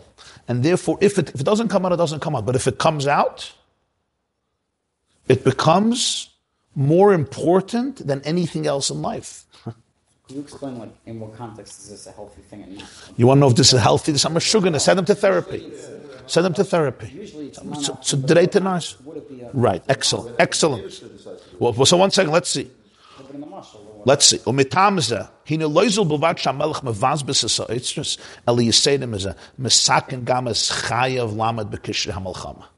Not only will he squander all the treasures, which is losing his most precious items that he kept for, that he kept for generations, he'll put himself, he'll go into the front lines and endanger his own life. He's ready to die. Why? If you're dead, you're not conquering that country. The answer is, שזהו מצד שורש מידס הנצח שמושרש בעצם הנפש למעלה יויסר מחייס הגולוי. שלכן מסכן אז חייב הגלויים בשביל הנצחן שמושרש בעצם הנפש. You're endangering your life, but there's something more precious than my life. My experience of my revealed life is very precious. And whatever I do is to protect my life. People don't do things to endanger their life. You're doing it for life. You're making money to live. You, even a person going through surgeries, which is painful, it's to life. It's for life. Here, his midas hanetzach came out, and it's rooted in the core of his being. That's even deeper than life itself, than the revealed life. In other words, for him to win is more important than everything, and therefore he'll endanger his life. Isn't every midah rooted in the? No, just Netzach. Just Netzach. We'll soon see why and how. V'hadugma mizayuvan l'mayla binyan shem tzvayis. This is an example to understand tzvayis. Shu b'sfiris ha-netzach. What did the Medrash say? When I fight, I'm called tzvayis. So the, and the Shari said that's the sphere of netzach. Sheshem zem mushrish b'ha'atzmus. This name is rooted in Atzmos. V'kanal b'moshe sha'netzach mushish betzim ha'nefesh. V'lechein megalim milmayla v'yiserim is a mevazbezim is kol ha'yitzus ha'nayin l'b'yoyze b'tel l'matzeich el chamal b'olam hazeh. So Hashem kivayachol reveals, and not only reveals, squanders, squanders the greatest, greatest, highest, and deepest treasures that were never, never revealed in order to win the victory. We'll soon see what this means. What is what what what, what is the Rebbe saying here? This is like uh, heavy. What what are these oysters that he's squandering? And squandering means like that you could lose them. It's not squandering. Doesn't mean I'm giving you and you're going to give it back to me and it's a loan. There's something called bizbaz oysters. So what what are we really what, what are we really learning here? We're learning here about something that seems as you know a real condition of, of, of absolute narcissism and sanity. And that's, and that's exactly the point. When we understand it in the mashal, yeah, you have it in, in, in, in Kedusha, but let's first understand it the way it's not in Kedusha. There were certain individuals in history, and you could count them because they're not often. Huh? Napoleon, uh, Alexander the Great, Nebuchadnezzar, uh, probably Genghis Khan, the Tsar HaYehudim of last generation. Huh? It's not about booty. There's booty. I want my malchus to be bigger. It's a cheshbon. Yeah. It could be I'm a narcissist, I have an ego, but it's with a cheshbon. I want to be successful, I want to, etc. Here it's a different word. If there's something that's not under my control, I can't sleep. Now we call it narcissism on steroids. And it's impossible to live with these people because you know, like the t-shirt, I'm very easy to get along with once you learn to worship me. And he says you don't have it by a regular person. There's a certain melech, a certain king that has this midas hanetzach, and especially if there's a rebellion. If there's a rebellion, yeah, in, in, in Rome, Julius Caesar, other Roman Roman emperors, this was a different type of, of, of, of longing. And it's not negated how many people. It's not about the cheshbon of what I'm going to gain and how much it's going to cost. You're emptying out your treasures, shaita. It's irrelevant. You know people like this? Okay. So, so, so they're, they're, they're, they're, and they and they'll destroy themselves, like he says. They'll lose everything. They'll die themselves. But everything in the world, even the greatest insanity, comes from a source. And sometimes the most distorted realities come from deeper sources, and that's why they get so distorted, because there's a lot of energy that gets distorted. You know, real craziness comes from a certain infinity, right? And when it gets distorted, it's dangerous. It's like nuclear energy going. When nuclear energy is used destructively, it's very destructive because of its power, because of its kayach. It can light up the world and it can destroy the world. It works both ways. He says there's something called Midas HaNetzach that's only by a Melech. What is it in Kedusha? It's in Kedusha, it's a very deep idea. It comes from the Hergish that if there's something in the world that's not Kafi HaEmes, it has to be transformed. The emes of Hashem, the emes of Einoid Mulvadai, needs to be revealed because that's the truth. And if there's one place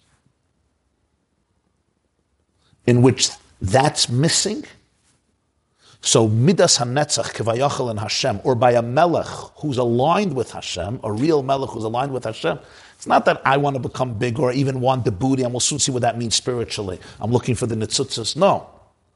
It's like we say in Rosh Hashanah, V'yeda kol pol ki ata pa'alte, v'yovin kol yitzur k'atis, v'yovin kol, v'yoyma kol Roshana Rabba, Hashem alakei Yisrael. What do you need v'yeda kol pol ki ata pa'alte? I need every blade of grass to scream Einad Movada. What's going to help you? That's Midas HaNetzach. Midas HaNetzach means if there's something that's not Gefiratz and Hashem, it's not emes. If there's a place, even a blade of grass, yeah, a, a Gentile in Finland or Alaska, a bird or a tree or a person that doesn't scream Einad Malvadai, I can't rest. This is not a regular midah that he says a cotton has. This is only a melech has it. The real melech. So you have it a melech like a Napoleon, who was the Alter Rebbe's biggest enemy because Alter Rebbe felt this in him. They asked Alter Rebbe, "You want the Tsar to win?" He wanted the Tsar to win. They said, "Understand? He's huh." He, he wanted Napoleon to lose. Other, many other Jews wanted Napoleon to win because Napoleon promised liberty, egalitarianism, French Revolution, Enlightenment. So they asked Alter Rebbe, they asked Alter Rebbe, what do you have was a, the Tsar is a tzaddik? They said Alter Rebbe, Fanya Gana, Fanya Reitzeyach, Fanya Noyev. Fanya is a Russian. The Tsar is a murderer, a Ganeva. You know the czars in Russia. By the way, if you want to understand the Eitzrus of kings, go to the Petersburg, to the to the Hermitage, to their palaces. You'll see what Eitzrus are. When you understand the marshal from the Mittler Rebbe, he probably knew about this. So the Alter Rebbe said the Tsar is yes, von Yegane, von Yenoyev. He says, ah, aber der Tsar stört nicht mein Achtus Hashem. Napoleon stört mein Shema Yisrael. Napoleon, his ego was so infinite. That's why he invaded Russia in 1812, and that was his loss. Napoleon, in his early 30s, literally controlled most of the world. Imagine, talk about ambition. Not Fifth Avenue, most of the world. But he needed Russia too. Okay, that was his failure. Like the Gemara says about Haman, he needed everything, so he lost everything. So, so, so that's a certain melech, the midas hanetzach. It's a different level. It's not any more investment. It's Not an investment. It's not rational, and because it's not rational, you'll give everything away. And not only that, it's so not rational, you'll give yourself away. In other words, it's deeper than the desire to consciously live. Somehow that you you should be menatzech. But it comes from Kedusha. When Alter Rebbe was in prison, they brought a psych, I don't know if you know, they brought a, what we call today a psychoanalyst. They didn't have yet psychoanalysts to, to analyze his brain. Because there was an accusation that he wants to overthrow the Tsar. He's sending money to Eretz Yisrael to help the Turks. And the Turks were hostile with Russia because he wants to help the Turks. He's trying to fuel a revolution in Eretz Yisrael with the Turks against Russia. This was the, he was sending money for Kol Chabad for tzedakah, for the poor people in Eretz Yisrael. So they came to, so they sent us, uh, for today we would call a psychotherapist, a psychoanalyst to. So the guy, the person up with Alter Rebbe, and he came out and he said that Alter Rebbe is longing for something that he cannot get. So, ah, he wants to be the czar. He's longing, a Jew, a simple Jew from Belarus, from Lithuania, can't be the czar of Russia. you're not from the Romanov dynasty and you're Jewish. The Alter Rebbe is longing for, he said he's, the man is longing for something that he cannot get. So this was fodder for the accusation, for the prosecution. So they asked the Alter Rebbe, they say that you're longing for something, and it looks like you're longing for malchus, for royalty. And he, now the Rebbe thought from it, he said, yeah, malchus the Ein Sof. I'm longing for malchus the Ein Sof. In other words, to be one with the Malchus of Hashem. Malchus Malchus Kalelam. So when you have such a melech in Kedusha, what is that? You also have this Midas. What's this Midas? Not that you want control. That you want that the emes of the Bria, the emes of Elikus, Zol it should burst out from every blade of grass, from every drop of rain, from every flake of snow, from every grain of sand, from every groundhog, mosquito, bee, lioness, galaxy, star, from every human being, from every mouth. Groundhog. Not groundhog? It's also in Ed Mulvada. So when there's a, when there's Okay, so which animals do you have? Every gazelle and antelope. and we had beers in the backyard from every beer. And the hardest is, of course, from every person. That's Midas HaNetzach. And I cannot rest until I have it. You say, what, what do you mean? And this is an Etzem HaNefesh. It's Mushish and Etzem HaNefesh. That the emes has to come out. Not because I'm going to gain, I'm going to gender. Especially if there's a moed, especially if there's an opposition. Because the emes of Hashem needs to be revealed. So you'll say, but what, what, what, what, what is this? You're gaining spiritual assets? No, I'm not gaining any spiritual assets. What, what are you asking? So let's say a person or a king has a problem they have to overcome, but if it's like a rational, logical problem, then that doesn't require any a regular Right. Yeah, to yeah, yeah, yeah. Yeah, So it's only for a super rational thing. yeah, yeah. That's where you see the power of Midas HaNetzach. There could be, there could be more external layers of Midas HaNetzach. That's, Yeah, if I want to lose weight, I may have to overcome some temptations. I have to fight. that's logical. Right. But that's lo- that's netzach that's fu- it's fueled by logic. I want to live longer. I want to be healthier. They're both part of Netzach. Right, but the, the first type One of is word logical. does that require netzach or just your regular? Both parts of Netzach. It's more of a rational netzach. That's also. I want to be victorious. If somebody is bothering me, if, if I have somebody in my, you know, if somebody is, you have a competition, you know, and you want to figure out how to be successful, it, it triggers midas netzach. But we all see within ourselves sometimes that netzach becomes irrational. You see it with machlokes, and you could learn from this, right?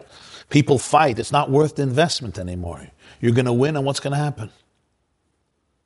You lost everybody. You lost half your family. I have to win. This is all an example of the, dist- the horrible distortion of Midas HaNetzach in Kedusha. Just like Napoleon. You need the whole world, but you're going to die. It's irrelevant.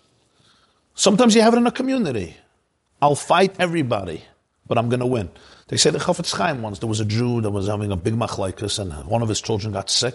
Chafetz Chaim said, look what you're doing. Could be he got sick because of this machlaikas. It's hard to tell over the story. And he said, he said, all my kids can die, but I'm going to win. And you see sometimes with people, they'll, they'll, they'll, they'll, they'll cut off their whole family. That guy was a melech.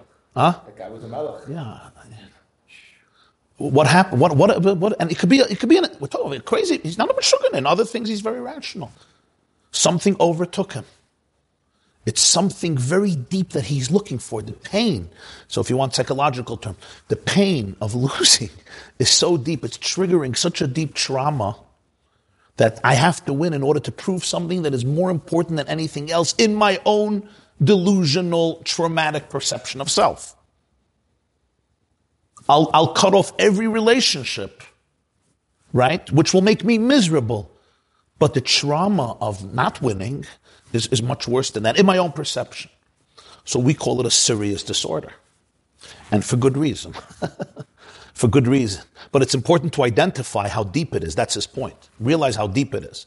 Like everything in Klippa, in Tumma, it comes from a source. Everything.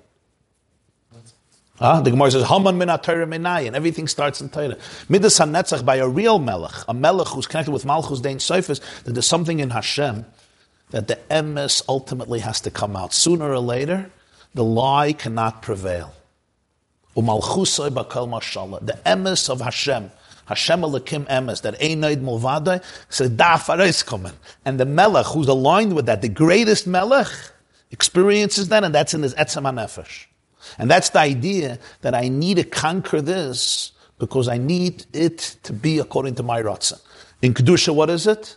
That Hashem's Kedusha, Hashem's ratzon should be able to be felt, and experienced and executed, implemented in every, every Nikud in the world. And that, that tnu is deeper than anything, and for this he'll give out, he'll give everything. And a small person doesn't understand this. This doesn't exist by a small person. Baruch Hashem. He eats his toast and his coffee, and he's good. A little cream cheese is, one, is already a, a extra special thing. These types of agendas, he says, it- it's a different, it's a different stature. You, you, can have glimpses and glimmers, but, but the real melech can live with this. And the real melech of Kedusha, which is unique, it's not, it's not talking about a regular gadol. He says a melech, not a sar, a melech A melech in Kedusha, the real melech, this, this is part of his life. And if you don't understand this, you can't understand the melech. The real melachim in Kedusha, divine appointed leaders who are in touch with this, if there's a, a corner in the world where Seherzich nicht einoid malvadai, eh, it's negeya, mamish, and everything. Why? Why? Nobody's bothering you. This is the midas hanetzach, that the emes has to be felt everywhere, has to be revealed everywhere. I could say that we saw this in Maryland. Huh? I could say that I saw this in Maryland. Emes, yeah, it's emes, yeah, you saw it. And, and if you didn't understand it, like, what, what, what's, what's, what's bothering you? And it's not negay how small, how big. This melech, it's not negay, it's one little guy. Haman, Lahavdil, Haman sees Mordechai not bowing down. Millions of people are bowing down to you. One Alta Yid sits with glasses like this. Mordechai would sit with a Masechta Psachim or Masechta Zvachim, Azai, yeah, with Taisvis reading, and he doesn't bow down to you. I mean, and he's an old man. He's an old Jew. He's a naive, parochial Jew from the old country, right? Still believes in old stuff. Haman couldn't live. Why? Because Haman knew that Mordechai was right. Haman knew that he's the only one who got it right. But you get the point. The same is true in Kedusha. There's one Nekuda. It's not Negeya how big, how small. In the Mitzvah Shabbos Maimer, the Rebbe said that Midas HaNetzachin you'll only see by somebody that the essence of his soul is revealed. Because Netzachin comes from the essence. And that's the Melech. In other words, if the etzem of your nefesh is revealed, you'll have it. Most of the etzem and nefesh is not revealed. So he says somebody whose etzem and nefesh is begilui, you'll see midas hanitzachim, and that's the melech, the real melech. So this could be tachlis hayeshes and tachlis abitl. you see, and, and it's a it's a little very thin wall. It could be the worst insanity, the worst arrogance of the level of Napoleon, whose hubris knew no bounds, and it could be tachlis habitl, where there's not even a vestige of ego. Like the Alter Rebbe who says, I'm longing for Malchus of Ein Sof. yes, I'm longing for something I can't achieve. In other words, it's mitzvah Ein Sof. You deher the Ein Sof, and therefore there's no Nekuda that can be devoid of the Ein Sof. Malchus Ein Sof also, it seems the Malchus Ein Sof, we're about to come down Yeah. to the lower level. To be- the Malchus of Ein Sof. Yeah, the Malchus, yeah. Malchuscha Malchus Kol Olam. That's Malchuscha Malchus Kol Olam. And it becomes Negeya and Etzem HaNefesh. And that's the name Tzvois. So that's the name Tzvois, so now, so what do we have from all of this? We said that names essentially are external. They're supposed to be external. They're alien. They're just the way you perceive me. Nothing do with me. The Chiddush of this Maimer is not that way. right? L'fi Masai, Ani Nikra.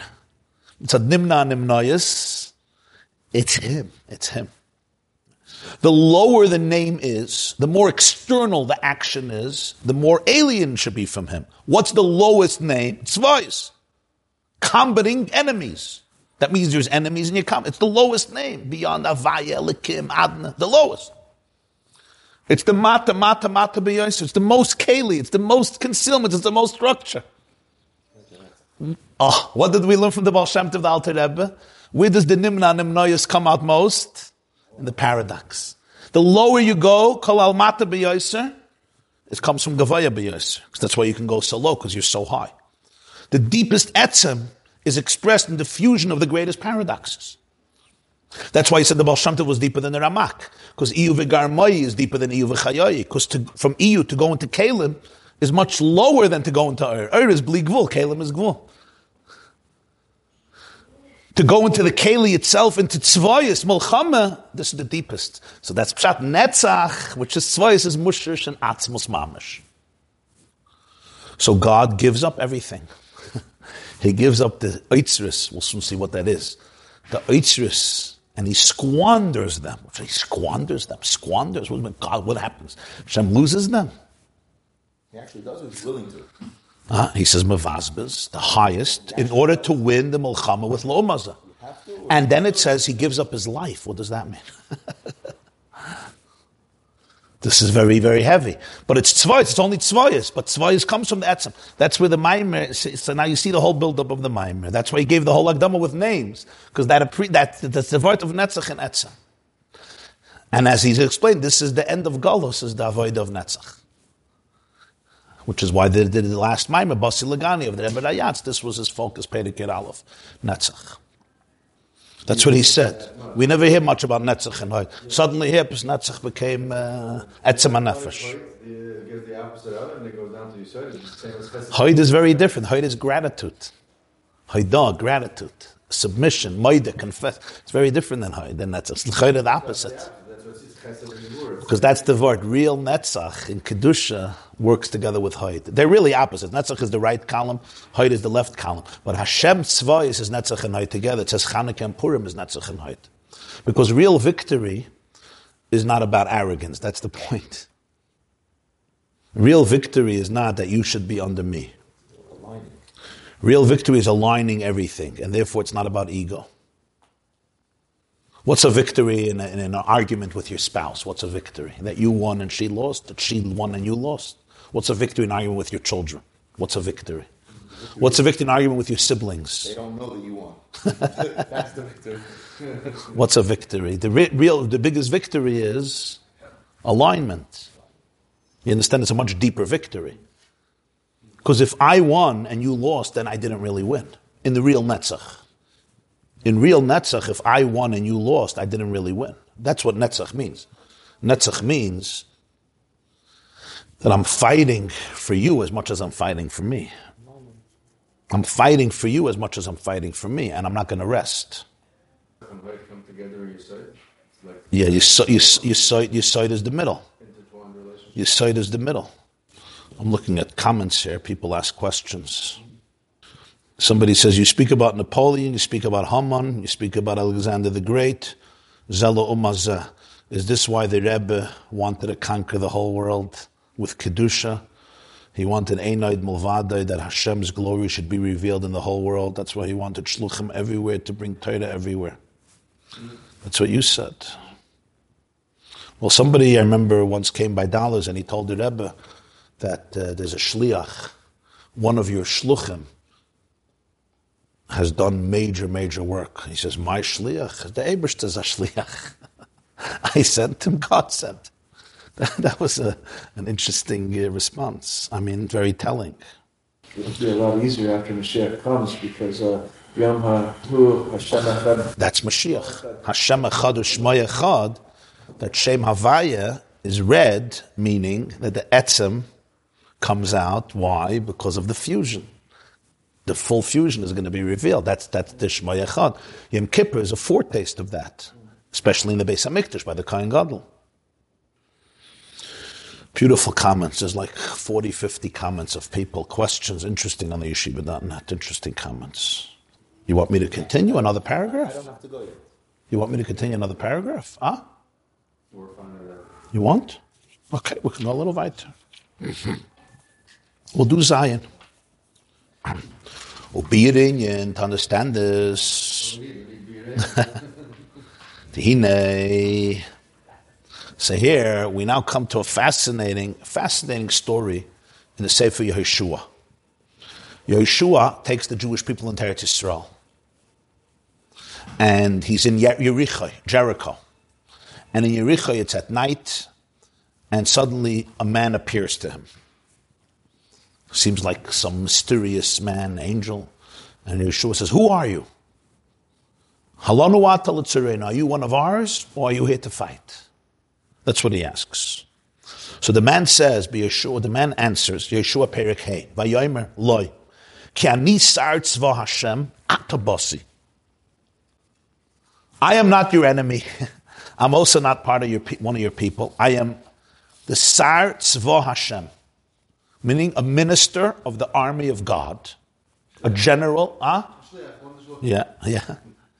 I came now, Atabasi. So Yeshua falls down on the ground, he prostrates himself, and the man says, Take off your shoes off your feet, you're standing on holy, on holy earth. What does he mean, Atabasi? I came now. I mean, I came now. Amru Razal, so Chazal say in Medrash Rabbah Vayichi, Shmois Rabbah, Rashi brings it, Rab Chabasi, niske shem me'yeshua. The Malach says, Atabasi, I already came in the past. I came to Moshe. You know what he did? He threw me out. Atabasi, I came now. When I came to Moshe Rabbeinu, he rejected me, he threw me out. What does it mean?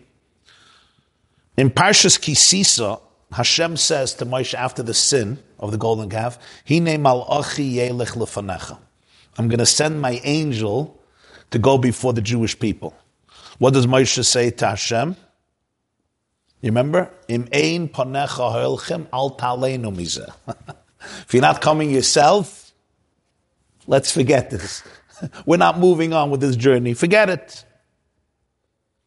So he says, Yeshua, I came now. I tried coming before. This is my second time coming. But Moshe didn't let me, didn't let me. What does this mean? Moshe said, no, you're not coming. Who is this Sar Tzva Hashem? So the Rebbe says, le'niske b'toyre Shem Tzvayis. He calls himself Sar Tzva Hashem. I'm from the army.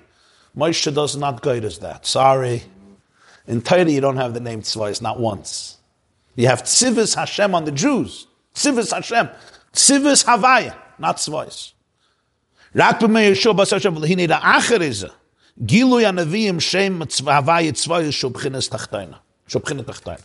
It's the Nevi'im after Yehoshua, much after. Once he came to Yehoshua and he said, Sar Tzva Hashem. I came, now Moshe wouldn't accept me. Now the Nevi'im turned it into a name of Hashem. He didn't say it's a name. He said, Sar Tzva Hashem. I'm from the army of Yud Kevavki. He didn't give it a name, but he called himself Sar Tzva Hashem. So there's a lot going on. And Moshe wouldn't accept him. Yeshua, accept. The Nevi'im now turn it into a name for God. What's going on here? So this is actually a process of history being expressed.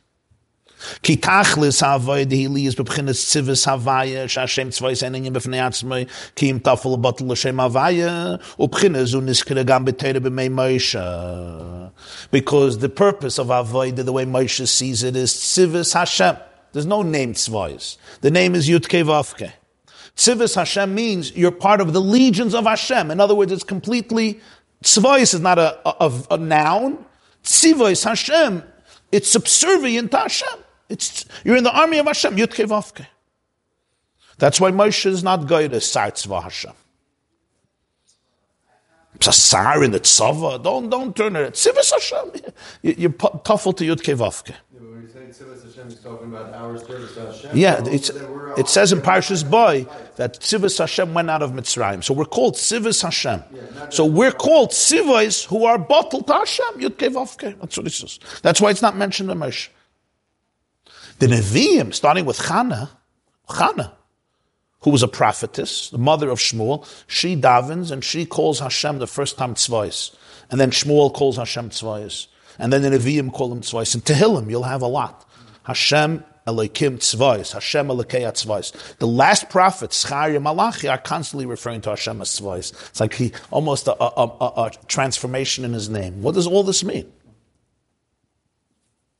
He says, "Aval haschalos havayd b'bchinas havayit tzvayis, v'achar kach adei hamemutza de b'chinas oisu b'tzavad elei magim l'bchinas sivas havaya."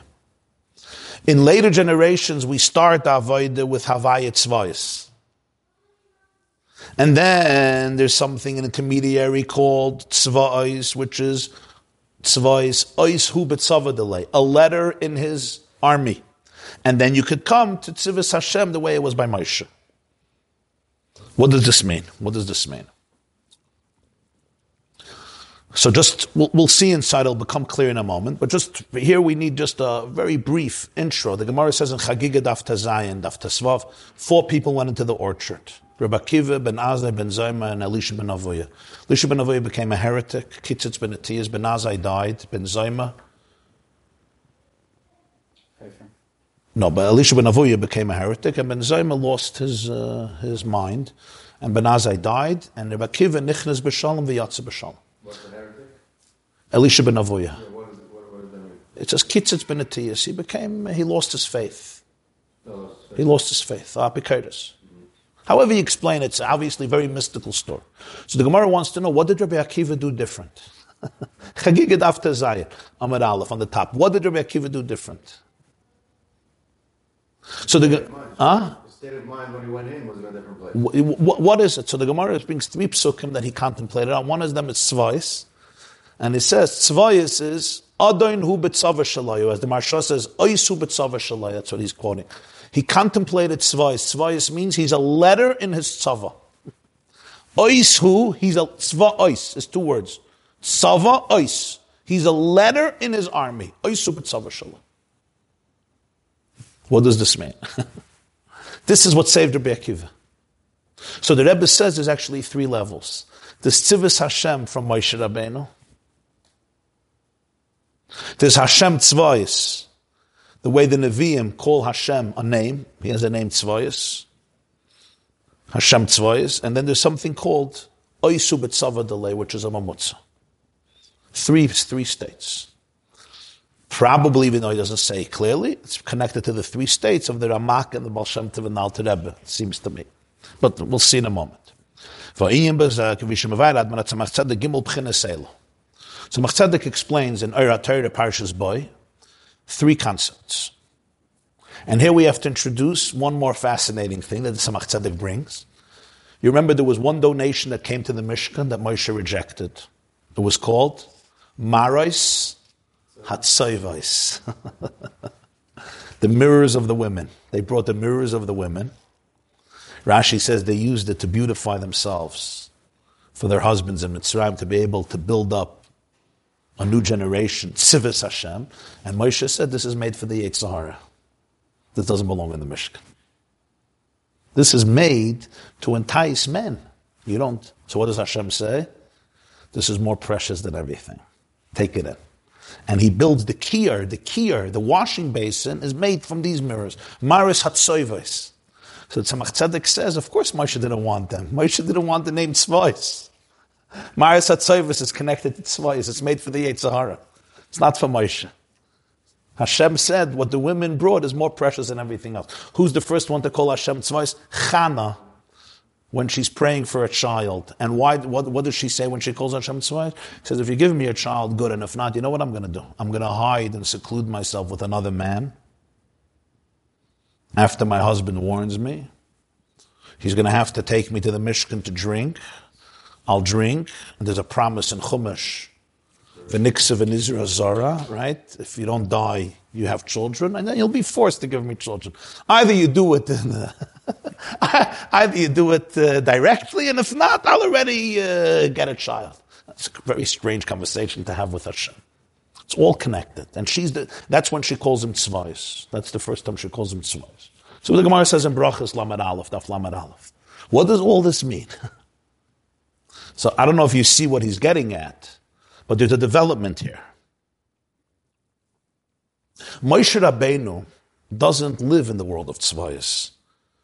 Because Moshe Rabbeinu, tzvayis is already a big chiddush. Moshe Rabbeinu lives in a world of what's called in Chassidus the world of Atzilus, the world of oneness. Tzvayis is a world of combat, a world of confrontation. So tzvayis is a completely different reality. The Havaya Tzvoi Shema Shenilchem Bereshayim Hainu Sheyesh Nebchinis Lo Mazah Ela Baruch Hu Oizre V'Yachala There's a fight, there's a battle. Hashem helps you in the battle. And therefore there's scars, there's wounds. It's difficult. You're in the trenches. Ubchinas yitzira adei.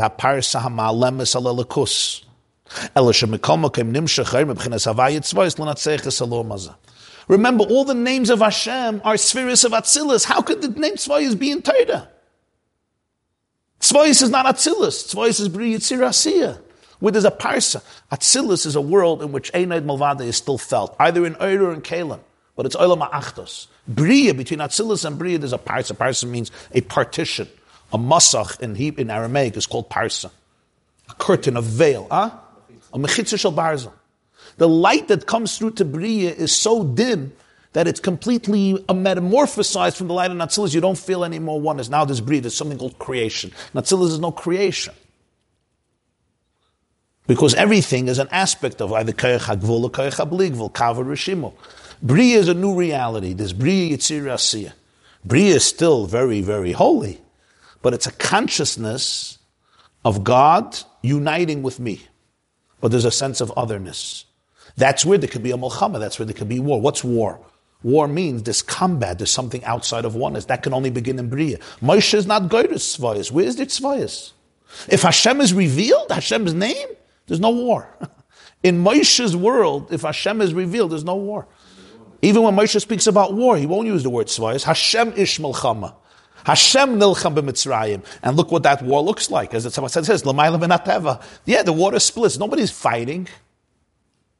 If it's, if, if it's a war, it's Hashem ish Melchama. Tatzilus. In other words, if God is not revealed, if God is revealed, there's no Melchama. At a later stage in history, beginning with Yeshua, things change. That's why Moshe wants to go into Eretz Yisrael. Moshe is the face of the sun, Yeshua is the face of the moon. Face of the sun, the sun doesn't change. The moon goes through periods. It waxes, it wanes. It's a whole different Indian. When Moshe is revealed, there's no Milchama, because it's Hatzilis. So there's no name Tzvayas.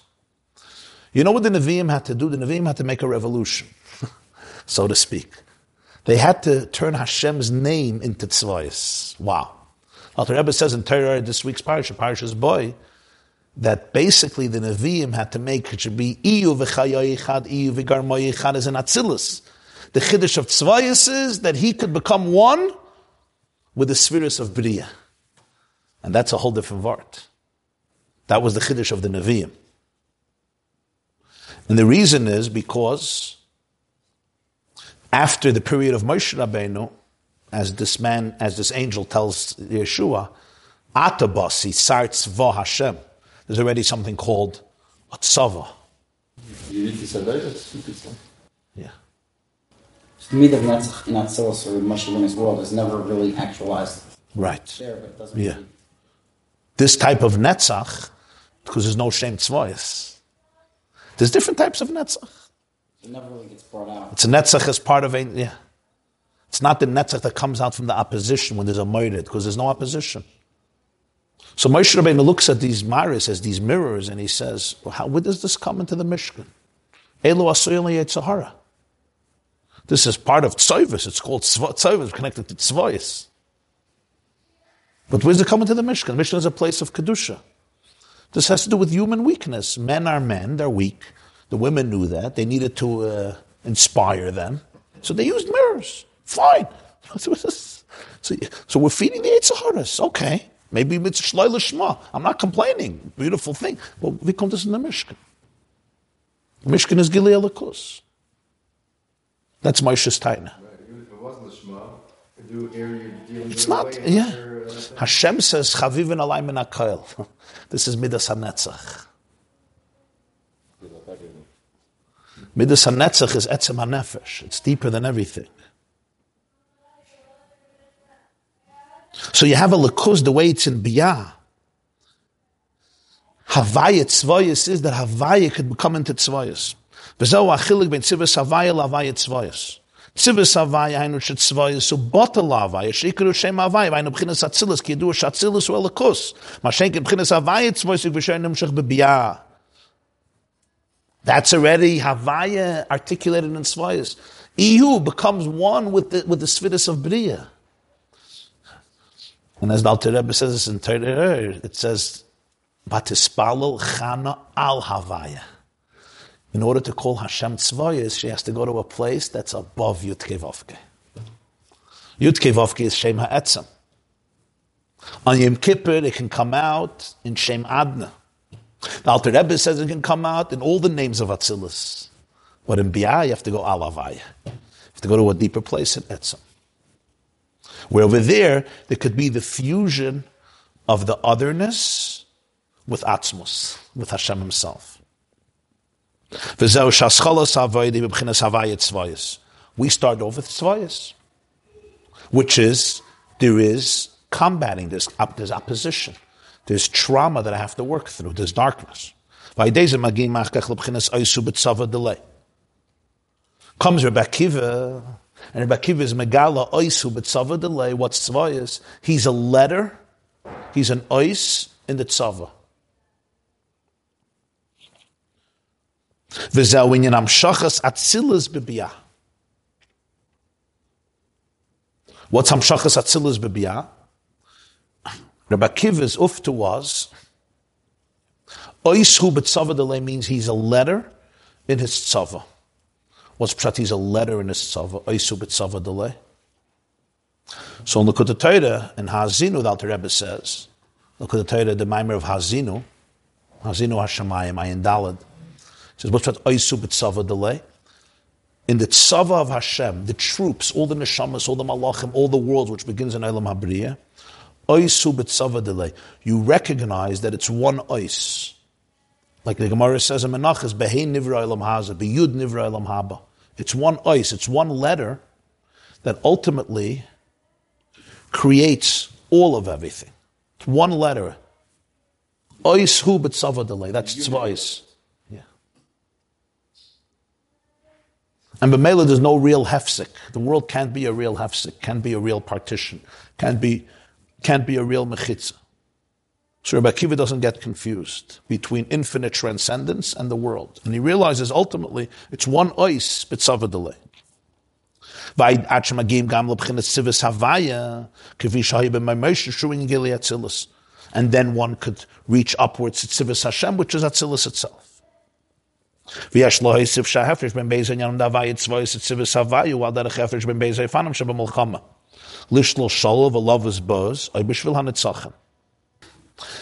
This is the difference.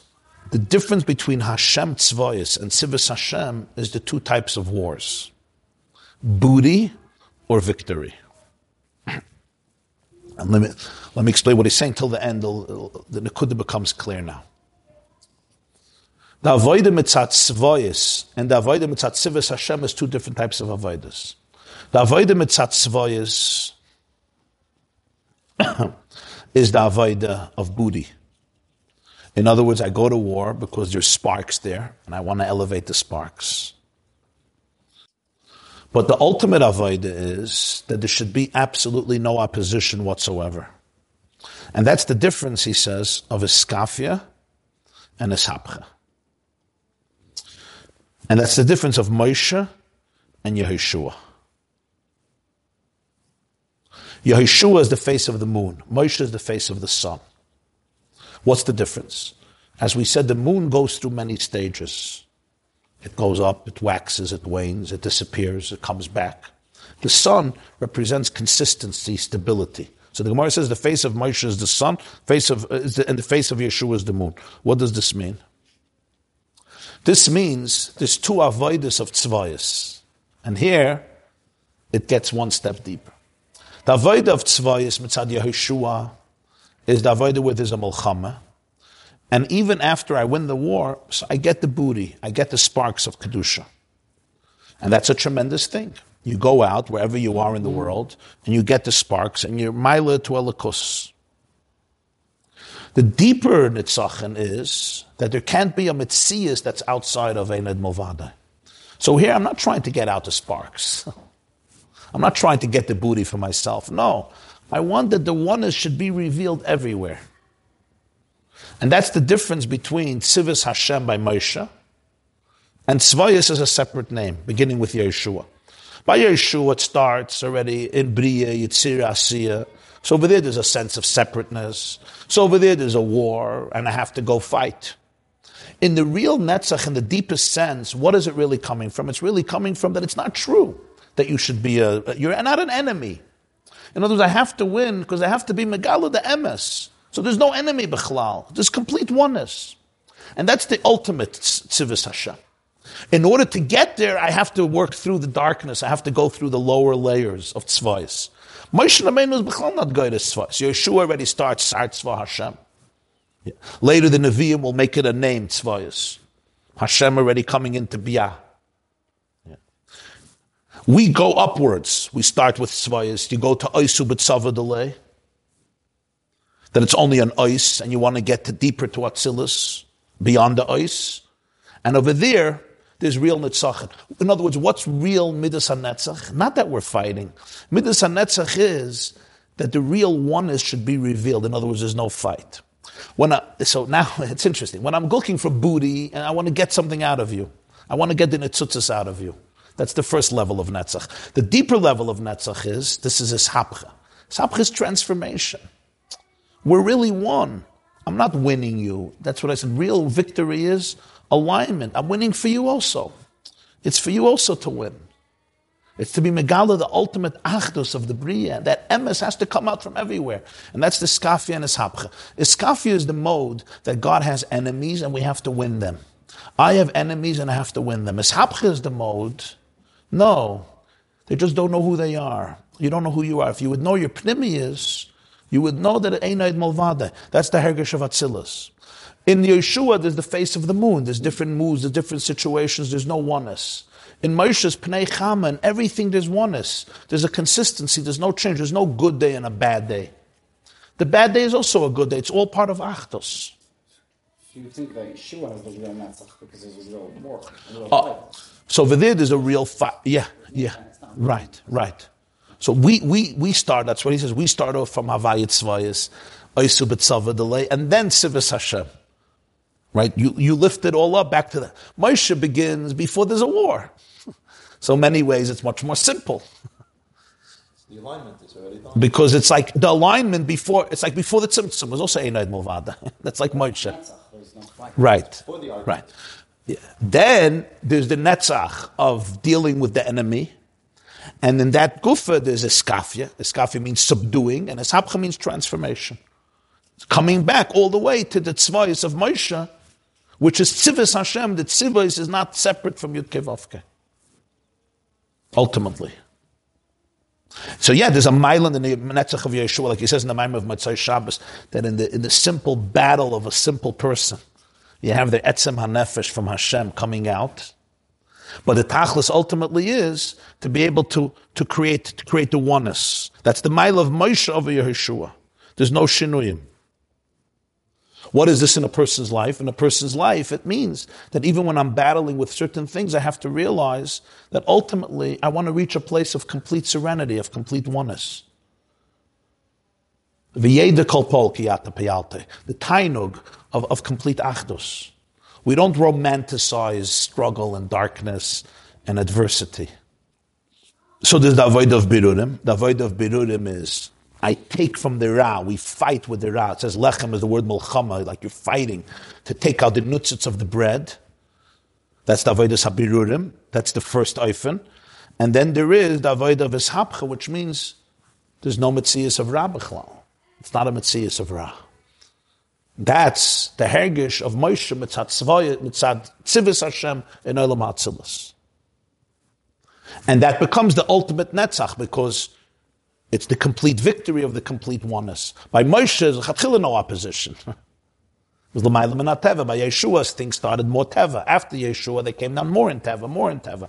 That's why they had to make Hashem's name tzvahis. By Yeshua, Hashem's name wasn't tzvahis yet. Sar tzvah Hashem. Chana is the first one who makes tzvahis. Over there, there's already a Yetzahara. Right? That's Maris Hatzovis, Asuyin Li Yetzahara. And then from, uh, and Hashem says, Elu chavivin alay min hakoil. And ultimately, from there, you go to Iskaf, you go to Ishapcha, until that place of oneness. And in that Savoyas is Mushrish Etzem HaNefesh, the Atzmos, the Ani. You say Torah itself wasn't given until then. So the next part of the Maimer, he goes through how this is expressed in different streams of Torah. Different parts of Torah express these different, these different, uh, these different inyanim. The way Tzvayas is in Olam HaBriya and the way Tzvayas is in Olam Ha, in Olam HaTzilus, which is basically two different inyanim. There's the Mamutza, which is Aisu B'Tzava Delay, which was Rabbi Akiva's, Rabbi Akiva's ability to be able to synthesize and integrate Nichnas B'Shalom, B'Yatza B'Shalom. To be in this world and not to lose it, it was the fusion, because Rabbi Akiva had the secret of Tzvayas, Aisu B'Tzava Delay.